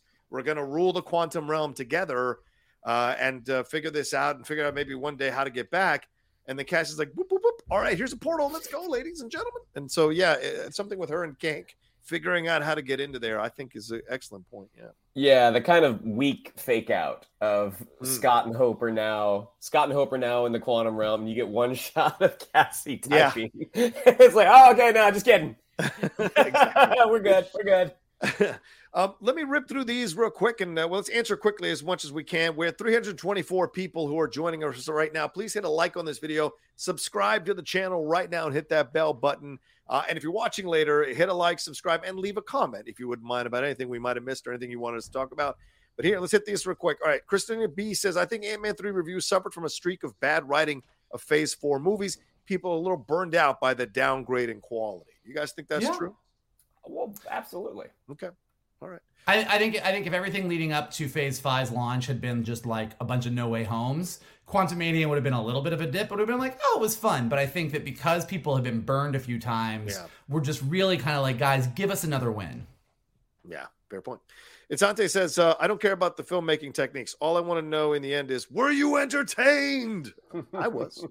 Yeah, I had a fun yeah. time. By the by the end, you know, we were we our group at least our group was laughing. We were we were talking about our favorite moments. Um, but yeah, when you sit down to it and be like, you know, okay, could this have could this have been better? Yeah. It's the difference between a good movie and a great movie. Good point. Uh, Jed uh, Jed Lowen or Jad Lowen says, "I wish they left Scott and Hope in the quantum realm only to bring them back in the last Avengers movies. It can be tragic but hopeful at the same time." Not a bad point, but it would have repeated him staying in the quantum realm and then being saved to go in Endgame and save everything. Would that have felt like the same beat over again? What do you guys think about this? Well, yeah, not just him, but Janet as well. Ah, right. like people are always getting stuck in the quantum. Yeah, I just think that I like a part of me. I don't disagree. A part of me would have been perfectly happy for them to get stuck in the quantum realm, and he made a sacrifice for Cassie, and that feels like it really works for his character. But we've kind of been there and done that. So Yeah. you know, if we waited until the last Avengers movie and everybody hopped out and he brought the old rebels with him, it would have kind of been what Endgame was. Right, which a lot of people, a lot of uh, reviewers are criticizing the film that there were too many "Here come the cavalry" moments in this movie, uh, and so maybe, uh, maybe it would have even reaffirmed that even more that criticism. Bosco says, "Bosco, what the hell? Ant Man and his family can't be worse. Can't be the worst part of an Ant Man movie. Jonathan Majors saved this movie, and don't get me started on Janet's writing. Woof, really? I do think. I mean, look, I and I think Jonathan Majors is amazing, and I love that we got a really good Kang, and I'm glad that Kang is something we're excited about. But I do think that you kind of want to come out and really care more about the Scott and Cassie relationship than you mm. do about the villain and what he's doing. And so I think that there, you know, it, it, we're the inverse. Marvel used to be critiqued for having like weak villains, Yeah. and now I kind of feel like this villain is a little bit so much that he's overshadowing everything else. You've overcorrected, basically." Kevin Feige's pulling what little hair he has left out. Which do you want, guys? You fuckers are never satisfied. I'm going to do Star Wars. Christina B says movie needs Luis and ex then the ex cons with a Wong cameo. Don't care if it doesn't fit. They can get Boba together. I mean, I, I I I felt the sting of Luis not being in this movie, one hundred percent. Throw in Madison with a Y, not where you think it is. I think that would have worked as well. I imagine, right? Um, uh, Joel says uh, thoughts on the writing duo of Jeff Loveness and Waldron, or are the movies more on the directors? I'm hoping Destin Daniel Cretton can bring a feel of suspended disbelief, character-driven stories of ethos uh, slash logos in um, Avengers Five. What do you guys think? I mean, uh, general con- general Hollywood logic is TV is more the writers drive the medium Mm. than the directors, and film the directors drive the medium more than the writers. So if Marvel works in the way that most movies work, Yeah, the director has more to do at the end of the day in getting to shape what the movie ends up being than the writer does. Now, that may or may not be true, but right. that's that's the common way it seems to work most of the time in Hollywood. Fair. Um, all right, let's uh, let's take a quick break, and then we'll jump into the next thing that we want to talk about, or at least I want to talk about, and that's MODOK. Right after this. Do do do do do do do do do do. I like it. I like it. Um, and I want to jump our conversation. I want to use uh, the springboard of a Streamlab to start our conversation with this. Mez says, "Do you guys think that the reception of MODOK differs on whether there was any prior understanding about the character in other mediums? The running Darren joke seemed like it meshed. Like, oh, the running Darren joke seemed like it meshed with Cross's character arc in Ant Man with the loser archetype of MODOK." What do you guys think? I, I I I loved it. I really did. I loved every time people were like, Darren, what the fuck? I, I love that. And the whole dick moment with him and Cassie, as I said earlier, I really enjoyed. I mean, I love Corey Stoll as an actor, period. Like, period. So seeing him bring that weird and the face being all weird and disjointed and like all of it just 100% worked for me. The little legs thing with him being surprised about having little legs. Like, I don't know. What can I tell you? The stupid shit worked for me. What did you guys think about it? Uh, overall in the film? Uh, I think they should have gone further. Um, I mean, oh, yeah. yeah. I mean, be, because literally, it looks like Corey Stoll shot on a green screen, and they literally just kind of took his face and like, all right, we're gonna just manipulate this here and squash this here and blah blah blah. But thinking about what that trip did to him and the process of them becoming MODOK, I'm like, right. jack him up a little bit more. because literally, like you look at that face and like, granted, it's a giant head, but it's like, yep, that's Corey Stoll. I'm like, you know, when you look at what he has looked like in the comics in the past, right. I'm like, I think you could have had a little more fun, and I think it would have been less jarring to the audience's eyes because mm-hmm. you have again this kind of squished, squished face in this in this you know kind of helmet, and it just looked it it looked just slightly off. Now, the decision to use Darren Cross as MODOK, I thought was great. Yeah. I was like, that's that's you know, using what you have on the table. Like who what's who's a bad guy we have down there? Well, because we didn't see Darren Cross die, we just saw him disappear. I'm like, the, right. the decision to use him, great. Um, his scene at the end when he says, like, now I'm an Avenger, you were always a brother to me, Scott. Like all of that, I actually thought was really good. Like the the the, the exchange between him and him and Cassie, it was more just the deli- it was more Kathryn Newton's performance, and I was like, eh. but but the all of his dialogue, like, what am I? Look at me, I'm a dick. like all of that, I thought was great. I mean, it's he's a ridiculous character. He's a giant floating head. I mean, I I, I think it worked. I thought it worked perfectly. Yeah, Mike. I mean, we look at some pictures of MODOK here from the comics and the different versions that we've seen of him in in different mediums. Uh, and yeah, I mean, you, I mean, this isn't, these are not pretty photos of a, of a guy. And then you look at, you look as we see him in the movie here with his full on helmet on. So, I mean, like, uh, do you, what did you think about how they handled this and, and, and the uh, portrayal by um, Corey Stoll? I mean, it's good. Yeah, I'm going to sound crazy. Um, but I think that the issue with MODOK, and I know is that they didn't actually take MODOK seriously enough. now I like now like by the way, and that doesn't mean I don't want the jokes. Like right, I think right. all the jokes that Mo- they make about MODOK, and I think the whole bit at the end with the Avenger thing is absolutely great. But I think that what kind of happens with MODOK in this movie is that everybody got so in love with the joke. Ah. And Corey Stoll is playing MODOK so ridiculously. Like, like this is not the same guy. Like he's he, I mean, cr- granted, getting shrunk down into the quantum realm probably makes you a little bit nutty, but I think that there was nothing that grounded him. So like the closest thing that like particularly given like that inter that exchange with him and Kang where he kind of comes in and Kang like slams him against the wall, to me it was very Megatron and Starscream from Transformers. Oh yeah. And yeah. and Starscream is sort of this sniveling, horrible, obsequious but like I'm I'm gonna go kill everybody, and I'm kind of got my own plans, and I'm just such a piece of shit. And Megatron is constantly trying to smack him down, but because everything with MODOK was just the joke of oh god, look, it's Corey Stoll's giant face floating around. Like there, there, you never really got a chance to be like, oh, this guy really is a dick. Like to me, why the Cassie moment with the dick thing, like I, I like the idea of it. Yeah. That Cassie is getting over her, this is the guy that traumatized me as a kid, and I'm gonna try and tell him to get his shit together, and then he makes a heroic move at the end. The choice of it is a great idea. But he wasn't really a dick. Like they tell me that he's the giant weapon that all the rebels are scared of, and he kind of comes flying in. But the second that you see that it's Darren, it's just like Darren, ah, yeah, I'm a big head now, boo, boo, boo, boo, boo, and you're like, and like it, the the jokes were fine, but if there had been a little bit underneath where you're like, dude, this guy is fucked up, like in a little bit of a darker way, and he was like, I'm gonna like, I'm, I've got my plans, don't you? Because like the guy from Ant Man was a guy who was lying his ass off and was making all his plans on the side, and if that guy had been a little bit whatever, and Kang had to smack him down, like, I, and like that would have worked more for me. So it's not that I want to take away the ridiculousness of MODOK because he is ridiculous, and I think they had a lot of fun with that. But I think if you had actually grounded him a bit more as a character, people would have been like, okay, that was ridiculous, but I was into it. Yeah, you make an excellent point, and have him be more brutal or more, uh, more actually menacing, so that when the turn happens, it's so much more satisfying because he was so menacing, right? I mean, that's I mean, everybody loves that moment at the end of Return of the Jedi, and no one thinks about the fact this guy killed millions of people on multiple yeah. planets for years because he gets a little redemption with with Luke.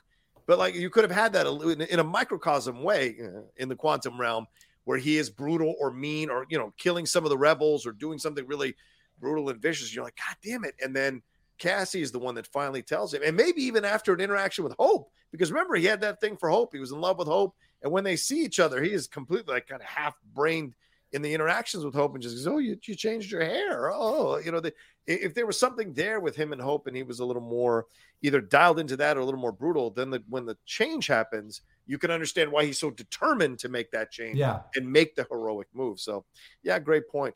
Oh, and for those of you who don't know, obsequious means obedient or attentive to an excessive or servile degree. Just as want to help some people who might have been stuck on your word there. 156 Simple says, Can Namor and Kang be best friends? I loved Ant Man 3. I mean, can Namor and Kang make out? Because I'm in. Would 1000% watch. Can we stop objectifying people, Michael? Jesus. Anyway, Prince Zodiac says comedy was too much Rick and Morty, not enough MCU for me. Oh, is this a valid point? What do you guys think? I, I didn't really feel like the comedy was Rick and Morty. Okay. Not, I mean, not to I, me. I,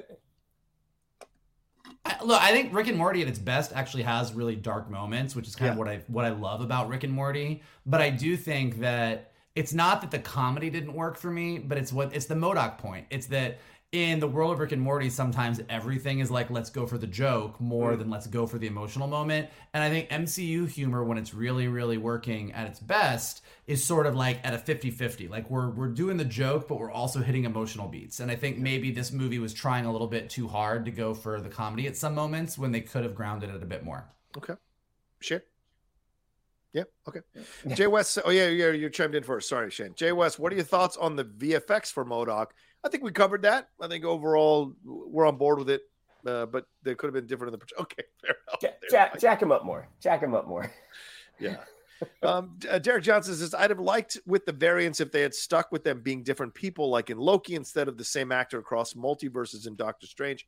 Could have upped the suspense of who is who and really made you guess. Well, they're about to do that with a secret invasion. So I think if you threw that into the mix as well. I think that might have been too much for the audience to be like, well, I don't know what to fucking believe the whole time while I'm watching this stuff. So I like that it's the same person. What do you guys think? Yeah, I think for I think for the Kang character specifically, like you want you want it to be Jonathan Majors. Mm-hmm. Uh, like it, it, has to be the same guy, uh, uh, you know, across the board. But I do understand what you're saying, like because you know, obviously, or uh, uh, oddly enough, Mike Kalinowski has the same issue that he has such an issue with he's like, all right, the Spider Men are three different guys.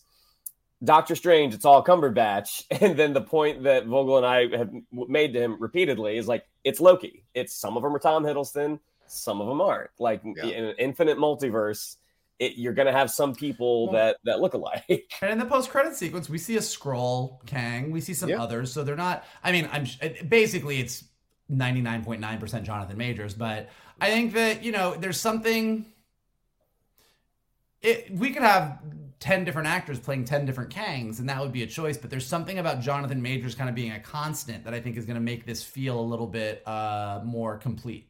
Yeah. And to the, it could up the suspense of who is who. I don't think that's what they want. Right. I think they want you to know that this is this is a Kang variant. I think they know Jonathan Majors is a selling point going forward with these films, and so they want to have him be the Kang throughout the different variants. Prince Zodiac saying uh, when he told MODOK not to speak in his presence, fire, absolute fire. there you go. Um, Joe Ramirez saying, uh, "Thank you, gentlemen. Loved all the great discussion tonight. One more thing, I absolutely loved. At least I died an Yeah. Avenger. That was so Great. right? That that line killed. Like that was great. I loved it. Just the because they go person by person at uh, how off he is with this, but then how no one wants to tell him like, dude, you're not an Avenger for doing this. But uh, uh, yeah, sure, why not? He's dying. Give it to him. And then the coughing out and the extended death, I thought was hilarious as well. Christopher Tyson saying, "Love the show." Side thought: I feel like Kang, Wanda, She-Hulk, and Deadpool have the ability to break the fourth wall in the MCU, and may be a cool element to bring to the story. Kang breaking the fourth wall. I don't know that Kang and Wanda really do. I mean, given their power set, I understand like the jump to be like, yeah, like if there, if anyone's gonna break the wall into our universe, it would be one of the two of them. Yeah. But I think as far as like fourth wall breaking specifically, Yeah. that's pretty much a She-Hulk and Deadpool thing. Yeah, I think so too. Yeah, Shannon. Yeah, agreed. Yeah. Cooley High saying, How could you not love baby hands and legs, MODOK? I know, I agree with you 100%. I love baby hands and baby legs. They're so cute on a big old head. Um, let's see. Hank McCoy says, Hey, Geek Buddies, do you all think this Kang was the one who remains Kang since he showed the perfect timeline and said he could fix everything? Michael has said this. So, Michael, if you want to I mean, I don't know for sure. I, I I think that I think it's still uh, whatever. Those two Kangs are very similar in their end goals. Yeah. But like I said, I wonder. What I'm wondering is if in Loki season two, because there is a big difference from a Kang who is running everything behind the scenes and has put the three. uh What do you call them up as his pretend? Well, You the pretend it's- timekeepers. The timekeepers. Thank you. I was like, what's the right. like like a Kang who sort of is like, let's pretend that there's let me build some Chuck E. Cheese robots and put them up as the timekeepers and pretend that it's not me. Versus like I feel like the Kang in the quantum realm is the Kang at the end of season two, who's going to put up statues of himself everywhere. So it seems to me like they're two different ones, but with the same end goal. And maybe what Sylvie did at the end of season one is pave the way for this new Kang to come in. Yeah. And look, Kang through since his appearance as He Who Remains and this Kang now, he is constantly warning everybody not to do the things that they're doing. He is saying, This is going to happen. If you do this, I'm telling you, this is going to happen. And we see at the end, Scott have that moment of like, oh no, did I mess everything up? Did I just did I screw everything? He said this. Oh no, I'll blow that off. But of course, we know that's coming with the Kang Dynasty. So in a way, this is eh, a table setter, but I don't think we're going to be able to properly assess this film until we're done with these entire phases and they can look back and see how they did set the table in interesting ways in this movie. Uh, we'll see with Kang as well. Um, all right, let's see what do we got right now. Uh, we've got a hundred and we got 350 of you all watching us right now. Please hit a like on this video, uh, subscribe to the channel as well, and if you're watching later, leave a comment after you subscribe. Uh, and we've only got 150 likes though, so come on, guys, get in there, swing that cursor over, hit that thumbs up. That math does not make sense. exactly. It doesn't make sense. Your likes are in the quantum realm. We need them to be here, uh, higher up here. Um, all right, let's take a quick break, and then I want to jump into Janet and um, and uh, Hope, and then we'll talk about the post credit scenes as well to wrap up this conversation uh, here on the uh, Geek Buddies. Right after this.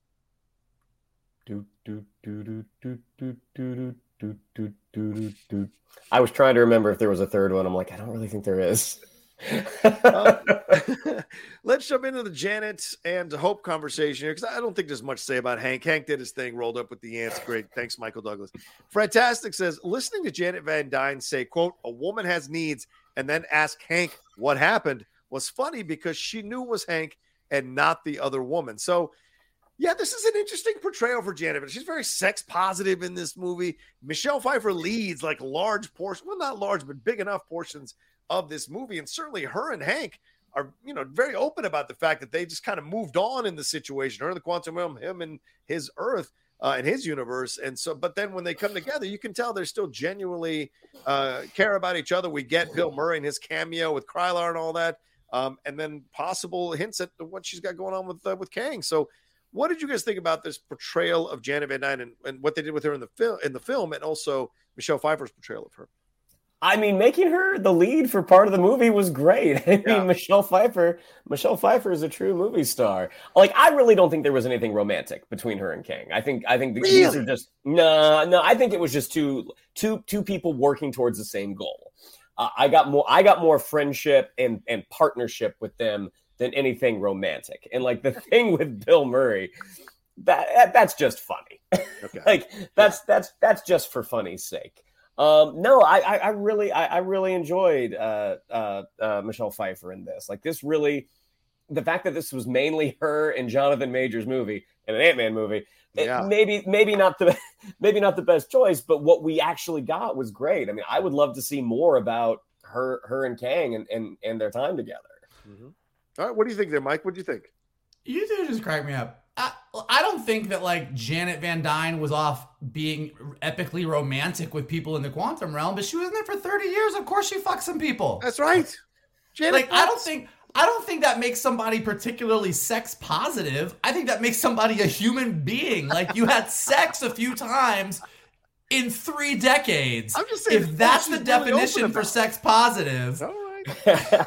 She's really open about it, Mike. That's my point. In front of her daughter, in front of it, she doesn't care. She's she owns it. I kind of like that. Yeah, yeah. she fucked. She did. I... Janet Fox. As kids like the kids like to say um, nowadays. Yeah, go ahead.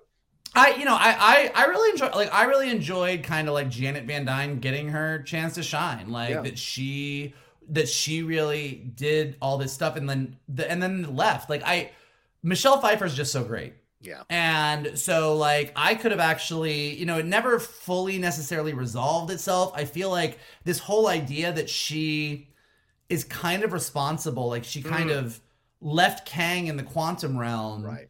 Um, so that he wouldn't get out and do more shit, but kind of fucked over everybody in the quantum realm. And so when she comes back, people have a lot of opinions about her, and her really that's uh that's where I, I would have loved some more. Like I would have loved more of that and more of a resolution and more of her getting a moment at the end to really feel like, all right, I've kind of I've kind of resolved my issues with the quantum realm and can move on. Like they set up a bunch of really great ideas with her, and Michelle Pfeiffer knocks everything out of the park.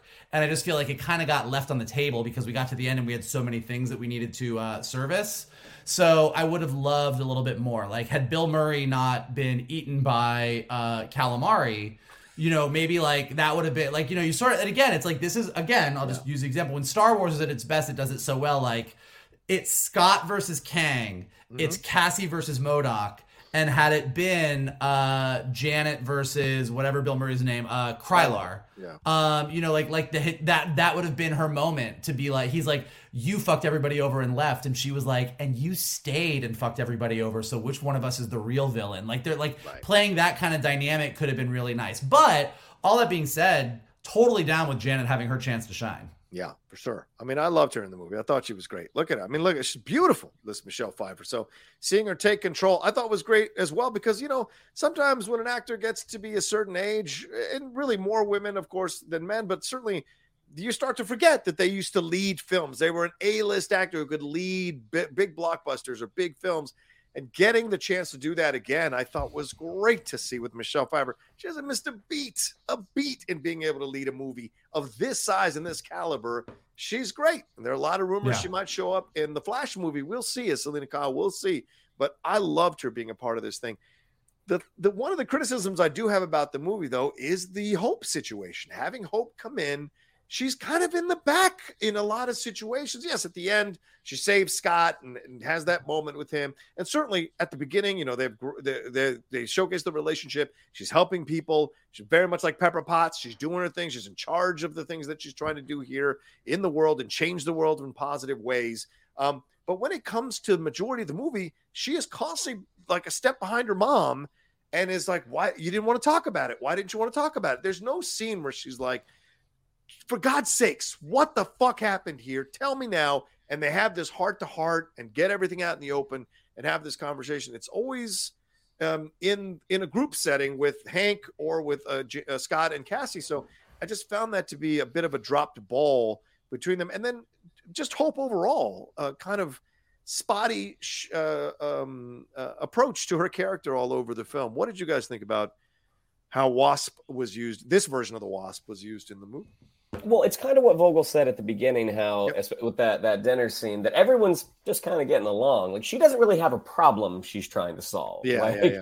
she's pretty much uh, you know on the level with everybody. Like she has that one little moment with Michelle Pfeiffer, as you talked about, John, saying like, "Hey, you don't ever talk about what happened down there." Um, that that's sort of the extent of the problem uh, uh, of her personal issues. Everything else is just trying to like get the family together, get them out of the quantum realm. I mean, the moment that she comes out of the uh, the the portal to save Scott at the end, um, it carried no weight Yeah, because it was like I think I had said to Vogel, I'm like, I didn't know who was going to come out because at that point, like everyone had kind of solved their issue. Like if anything, I thought it was going to be Cassie. Um, uh, that's the only thing that kind of would have made like thematically make sense to me. Right. So I think this was just a situation of they had X amount of characters and they kind of got to her and it was like we're we're we're kind of we're kind of out of real estate right now. um and, and it's unfortunate because the character established in the first one, it's a fun character. Yeah. Uh, but by now it's just yeah, she was just kind of she was just kind of the firepower um in the action scenes. That was Right. basically the the story purpose that she had. Yeah, yeah. Um, Mike, anything more on this? Yeah, good? I mean, th- this is just a problem that this is this is the challenge with sequels is Mhm. that when you write a movie, uh, usually every character that you create, uh, whether they're pulled from pre-existing material like a Marvel movie or it's an original movie, Yeah. you you build characters around your main character. So whatever your main character's story is, you're Luke Skywalker. You got to save a princess. You got someone who's going to train you to be a Jedi. You got the guy who's going to do the stuff that you're not going to like. Everyone is built around a need for what the main character needs. And the more sequels you do, you have all these characters, and it's no longer, well, what is the main character story? You have to service every character. You have to find something for everybody to mm. do. And with this movie, it was kind of like, well, okay, the the relationship is Scott and Cassie. Janet has the past with Kang. We're gonna give Hank a great moment at the end with ants. And, and and just I just feel like nobody knew what to do with Janet. Yeah. And I think at the end of the day, she was the character that got Hope. Sorry, uh, she was Hope was the character that got the short end of the stick because like you don't really want to add a giant Scott and Hope are having problems again with their relationship. So you don't want to do that. So they gave her the whole she and Janet are sort of a parallel to Scott and Cassie as a mother daughter who are having a problem, but that cat Janet's like, "Hey, here's what happened." And she's like, "Oh, okay, cool. Thanks for telling me, mom." Yeah. Like, there's not there's not really a resolution to that. So it really is just like it, it's a, it's it's the problem that comes along when you have too many characters that you just didn't really stick the landing on having something for everyone to do. Um, you know, and like I love the idea that they established at the beginning that she took over Hank's company and is using the Pym particles to really like help the world. And I'm wondering if maybe you would put her with the rebels and just let Jan, uh, like Janet and Hank have their adventure, and so that you have Scott and Cassie, Janet and Hank, and just like Hope and the rebels. Yeah. Might have given Hope more of a thing. I don't know, but that's not what they did. So that's this is where we are. or even Hope and Cassie, because I mean, she's essentially becoming her stepmom. That you want to establish that connection, Mm. and you want to establish generation of women within within the Ant Man universe, but also the MCU, you got to have Janet, Hope, and Cassie just connecting with each other. I think there was a way that you could have done that as well to make it be a much more powerful uh, end result with all three of the of the women doing the things that they do to save the Maybe, universe. but I mean, the main the main arc of the movie, the main the main emotional drive of this movie is supposed to be Scott and Cassie. Right, you're right. So you really don't want to mess with that too much. It's a fair point. Might throw things off. Um, uh, I'm gonna read, I'm gonna read Haskell's Streamlabs real quick. He says, "Hey guys, I saw it twice, Thursday in Dolby and Friday in Prime 3D Dolby. It was gorgeous and the 3D was great. I like the movie a lot. B plus. It has some issues, but in my opinion, nothing really major. Would have loved to have seen one scene of Kang showing Scott a timeline or video of a moment in time where he killed Scott or Thor. Thor is mentioned in the film, the guy with the hammer, or other heroes and teams of heroes like the Avengers tried to stop me and see a video of him killing, say, like X Factor Alpha Flight. Fans would have flipped. I want a Marvel short of Luis in the. I want a Marvel short of Luis in the quantum realm with him and Bev talking about holes. I wish the telepath character was in it more as well. Him reading Kang's mind could have been interesting and helpful. Oh well. And seeing the Flash Um, Guardians of the Galaxy 3 trailer on the big screen. Oh my God, can't wait. Good night, guys. So there you go. Haskell just dropped All the right. mic and rolled. uh, but Haskell donated, so I read him. Uh, but yeah, He covered it all. He covered it all. yeah, I think so, pretty much. Um, uh, real quick before we jump into this, and I know we got to wrap up here in a few minutes. Um, the, anything to say about the characters that we see in the quantum realm? Was that a bit of a waste? Did you like seeing Bev? Did you like seeing these characters involved? The dude with the holes. Um, uh, who else? Uh, Jentorra, which is who Katy M. O'Brian played with the sword and all of that. Quaz is the uh, mind uh, uh, mind reader there. That's William Jackson Harper who played that. Is was there any? Did, I- did they stand out or were they just fine for what they were? I think they were fine. I think I think Quantumania gave us Rebels the way Obi Wan Kenobi gave us Rebels, and did not give us Rebels the way that Andor gave us Rebels. Oof, wow. I don't know if I would go that far. Yikes. they, they were they were cool to look at. You wish Yeah. they had been able to do something a little more with them. Um, but yeah, I mean, they were just they were kind of there just to kind of fill some space. Yeah. Um, it seemed like maybe there was going to be more between Cassie and uh, Jentorra. Like maybe that some of that may have hit the cutting room floor because she's talking about like, oh my gosh, you were so cool, you were so cool. Right. Um, it seemed like there was maybe something else there. yeah, yeah, fair point. Uh, yeah, Nerd Network saying, "Holy crap, uh, Vogel throwing fire." Yeah, well, there he is. Um, Haskell saying, "Your your buildings are your buildings alive. Yours are Yours dead." are dead. Yeah, I liked it. I like again, it's like it like my my my uh my refrain for this whole movie is I liked the rebels. I Mhm. liked all the ideas there. I could have used a little bit more specificity. Like Yeah. especially if what's the what's the main rebel leader's name? What's her name? Oh, uh, Jentorra. Jentorra. Jentorra. Yeah. If Jentorra, you had really nailed a I am someone who is I have assembled everyone who is displaced and I have given them a purpose and I have done this and Cassie was like that's hey dad, that's what I wish you were. You know, like just a little bit more of like really nailing that stuff. I think it would have made it uh just a little bit stronger. Yeah, yeah, fair point. Um, all right, let's move on to these. Uh, uh, we got to get to these uh, credits and post credit scenes here. We see the Council of Kangs uh, there, and uh, we see the characters that uh, pop up. Where's my notes here? Uh, yeah, we got. Um, we see the Kang learning. Yeah, we see Kang learning that the Conqueror was killed and deciding to fight back against the Avengers.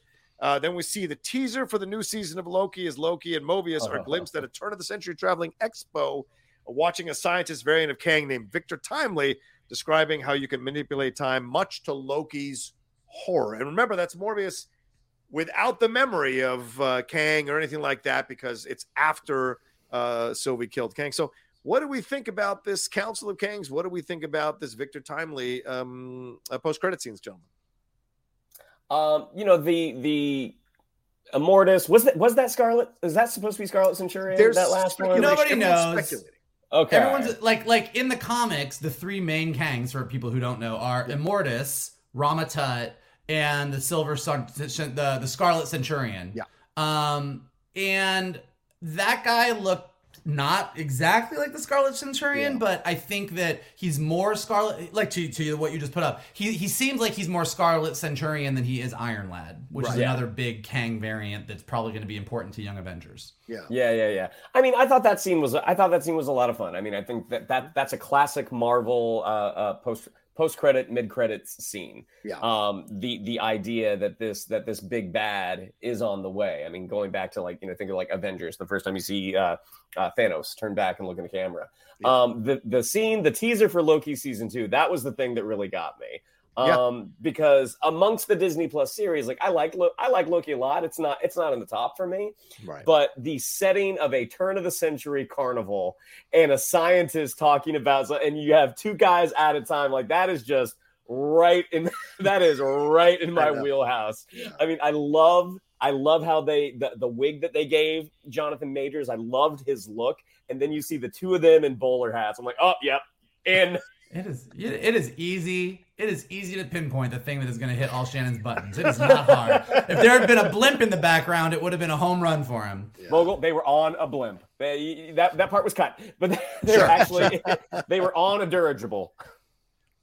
Yeah, I mean, Timely has connections to the Fantastic Four, to the X Men, to Doctor Doom. Uh, fr- you know, there's a lot here to throw around because he's the one that comes up with this um, harmless tech before Stark um, Yeah. even begins doing anything with it. So, the human, tor- the original Human Torch, which was an android. We saw the original Human Torch in, Cap- in one of the Captain America movies in that glass case. Mhm. So will that be the connective tissue all the way back to Victor Timely? And if you know Victor Timely, like he ends up living a very long life, but and he keeps pretending to be his next generation, his descendant, until eventually he turns, he creates these androids who play Victor Timely, and what that leads to in that in in uh, in in the world. So there's a lot with Victor Timely. Just opening that box can lead to so many different things, Michael. It does. I mean, look, the, the- I loved both both, both post credit sequences. Yeah. Um, I thought they were a lot of fun. They're they're also dangerous for Marvel because you know, and I was uh somebody else was saying this somewhere, but like You're right. for as big and huge as the Infinity Saga was, it was six primary colored rocks. like we were just collecting six rocks. It was very easy to wrap your head around.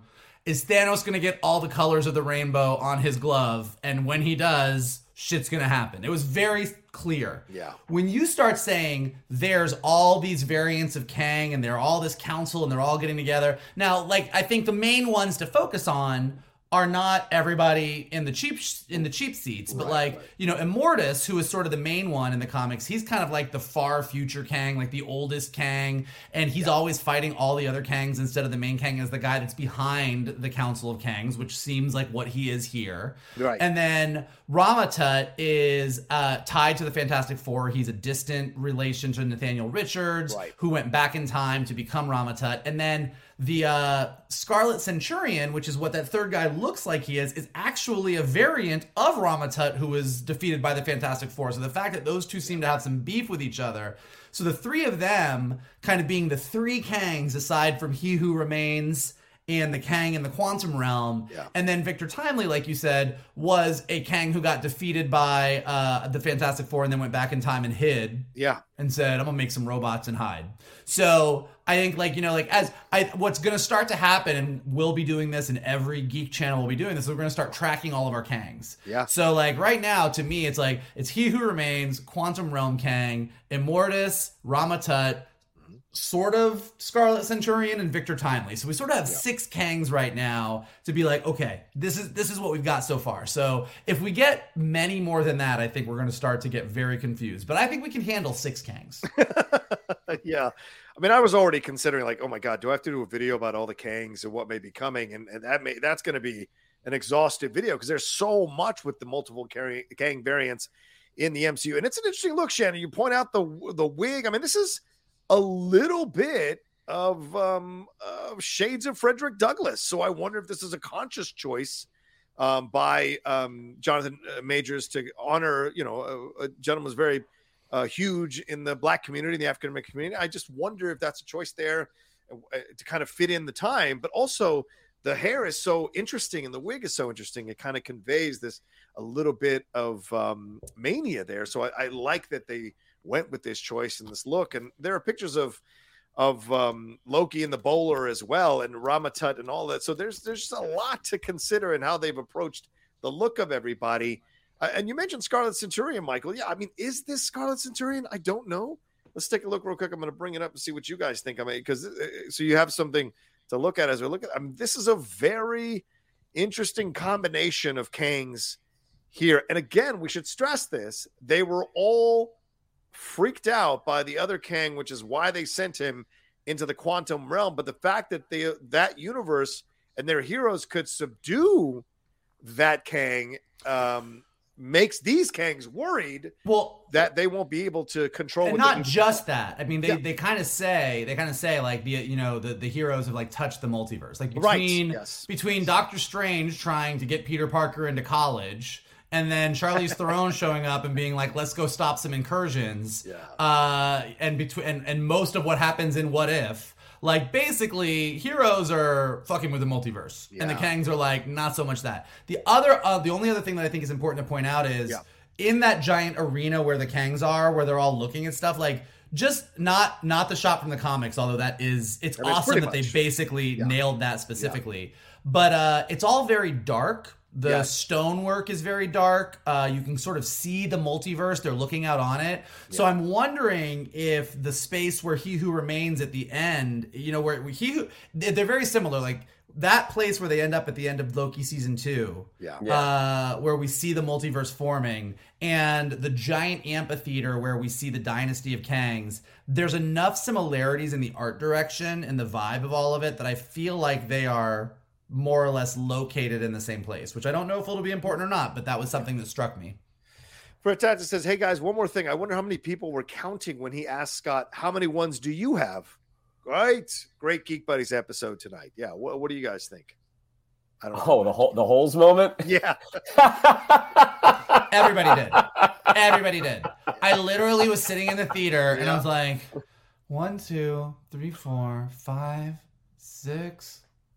Oh, yeah. Okay. Seven. Forgot about that one. Yep. Okay. Seven. Seven. I yep. think that's that's right. why there was a pause. I think that's why there was a pause so that everybody in the audience could count their own holes. And it's, it's also people getting upset about it. I, I- people, y'all need to relax, man. In my opinion, in my opinion, y'all need to relax. That was some funny stuff. I dug the whole. I even I dialed into that moment when he was shot, and everyone was like, "Oh my god!" And then he's like, "I have holes," and he swallows everybody in that moment. So I dug that, and I felt I thought it was funny. right? And I felt the loss of some of those when uh, Thermal Head gets killed. I was like, I was heartbroken about that uh, for sure. Now, did Cassie release Jentorra a little too easily and everybody too? Yes, hundred percent. Did they go a little too easy on that route? Yes, I get it. They want to establish her a stature. They want to show that she's picking up the lessons. We saw her go, you know, go small then big to punch, go small then big to punch. She's getting it piece by piece. So y- you allow that or you forgive that a little bit. But I thought overall, I enjoyed having uh, the a lot of the stuff that happened at the end kind of come to fruition. Them getting tall and talking about how they need citrus, which I guess implies some sort of like, deficiency there when you get that tall. It's So those little War. moments I kind of dug. Yeah. and okay, anyway, all right. Anything else that we should hit? I know we're we're almost at the two hour mark, so we should probably wrap up here. Anything I didn't bring up? I've got all my notes here. Is there anything I missed, or any themes that you guys want to hit on real quick before we wrap up? Uh, no. I mean, I was gonna say the the the potential Scarlet Centurion, those lit parts on his suit. I was like, they almost look like the time stream, and I was like, I, I Oh. thought that was a really cool. Oh yeah, I thought that was I thought that was a very cool design. good call. All right, um, then where do we rank this one? Are you guys ready to rank this in your MCU? Let me let me pull. I've, I've got it right here. Okay, all right, Shannon McClung. Whew. So, as of right now, this comes in, and, and I've only got the movies ranked. I don't put the Okay. series on here. Okay, okay. Um, it is ranked at number twenty, Wow. just below Doctor Strange and just above Avengers: Age of Ultron. Wait, you put this above Doctor Strange? Doctor Strange is above. Oh, okay, okay, okay, okay, okay, okay. I think I have Doctor Strange in my top ten. Uh, Michael, are you ready to rank this one, or do we have to wait a little bit? Um, I'm just looking. I haven't ranked it yet, but I would say. I would probably put this. Uh, I have Thor: Love and Thunder just above Ant Man and the Wasp Oh, in my Marvel rankings, Okay. closer to the bottom. And I would probably put Quantumania above Ant Man and the Wasp, but below Thor: Love and Thunder. So that's probably where it sits for me. mm. you have a Below. Quantumania below Love and Thunder or above Love and Thunder? No, below Love and Thunder. Thor, Love and Thunder. Oh no, no, wait. Sorry, Yeah, that's yeah, wrong. yeah. No, above Love and Thunder. It's above Love and Thunder. I like Quantumania more than Love and Thunder. Sorry. Uh, Yeah, I think I might put this one around 16. I think 16, 17 is where it ranks for me. I'm not as high on some of these other films, and I had a really good time in this one. So I'm, I'm going to see it a third time. And if I walk out smiling like I did the first two times, then I'm, I, to my mind, this is in very squarely in the 15 to 18 range for me overall. Because I mean, those first 10 are just untouchable in my Yeah. mind. So the other ones can be a little more movable for sure, in my opinion. So yeah. Um, all right, uh, I think that's everything. So thank you all so much for joining us for this spoiler review of Ant Man and the Wasp: Quantumania. Went by quick. Thank you for your Streamlabs. Thank you for your super chats. We appreciate it madly. Shannon, what do we have to tell them? Yeah, I'd like to follow us on social media. On Twitter, it's at geek underscore buddies. On Instagram, at the underscore geek underscore buddies. If you'd like to follow me on social media, on Twitter, it's at Shannon underscore McClung. On Instagram, at Shannon the Geek Buddy. If you would like to follow Mr. Vogel, it is at MK Toon. If you would like to follow Mr. Rocha, it is at the Rocha Says. Mikey? If you like sex positive women, broccoli aliens, and big heads with little arms and legs, then we are the place for you. And here's what you can do to help us keep talking about all of that super, super weird stuff. You can hit that like button below. It looks like a lot of you have been doing it, but I don't think all of you had. So get on that. Subscribe to Johnny's Outlaw Nation page. Uh, chat has been great. Leave your comments in the YouTube yeah. chat. So let us know what you thought of Quantumania, what was working, what was not working, and how do you feel about Phase 5 and the road to the Kang Dynasty. If you are listening to us on a podcast, go ahead and leave us some stars and some comments so we go up in the rankings. And as always, the best thing that you can do is retweet this video, post it on your socials, send it to your friends, and tell them to hang out with your buddies, the Geek Buddies. We got one last one that just came in. Cooley High says, let's talk about how Janet got a groove on and how she said a woman has needs. LOL. We did that.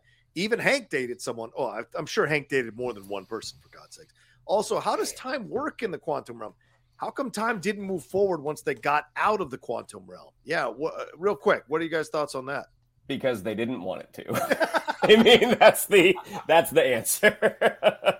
Mike, do you agree? Um, I mean, the actual not to get super sciencey about it, but the whole thing about like at that level, at that size, like time doesn't work in any kind. There's no set rules to anything, so. Yeah they could have addressed it, but it doesn't mean just because Scott went into the quantum realm and was in there for five minutes and was gone for five years, it doesn't always mean that that's the constant. Right. Um, because it's the unpredictability of the quantum realm that makes it so hard to figure out. Yeah, fair point. Yeah, I mean, not everything's interstellar, for God's sakes. Um, all right, well, thank you everybody for watching, and a big shout out, of course, to Carbon Health, who continues to power and sponsor us here on the Geek Buddies. Much love to them please, if you got any healthcare questions, concerns, or needs, hit them up at carbonhealth.com or download the app to have a doc in your pocket. They do in person care, virtual care, and they're focusing a lot now with new programs on mental health. So take advantage of those things and tell them the Geek Buddy sent you more than anything else if you do go, uh, so that they know that we're having an effect and steering people, steering people over to the great quality care you get at carbonhealth.com. Um, all right, y'all take care of yourselves. Be well. We did have our earlier review of episode six of The Last of Us. If you haven't seen that or you haven't watched that, it is up on the Outlaw Nation channel as well from the Geek Buddies. Our spoiler review of that episode, and we'll have some some other stuff coming up later on in the week. But for right now, y'all take care of yourselves.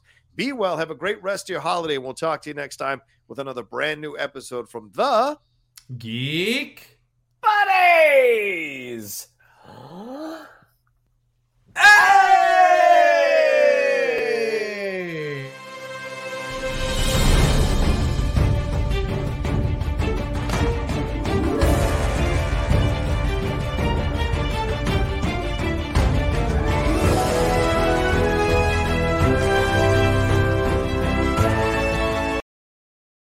there, this is Justin Bartha. I made a funny new podcast, King of the Egg Cream. It has the greatest cast in the history of podcasts with actors like Lewis Black. I'm torn by my feelings for two women. Bobby Cannavale. You can eat it, or if someone hits you, you can put it on your cut. Melanie Lynskey. I wonder what these marvelous things are that look just like boiled chicken feet. Jason Ritter. I can break things and pick locks and kill people. Michael Stuhlbarg. The whole point is to inspire people that they should make themselves better. Ari Graynor. No, don't whet its appetite. What are you, an idiot? Me, Justin Bartha. That's not just any egg cream, that's a Lemke's special. And all narrated by the hilarious Richard Kind. This is the story of Harry Dalowitz and how he rose from nothing to become New York's King of the Egg Cream.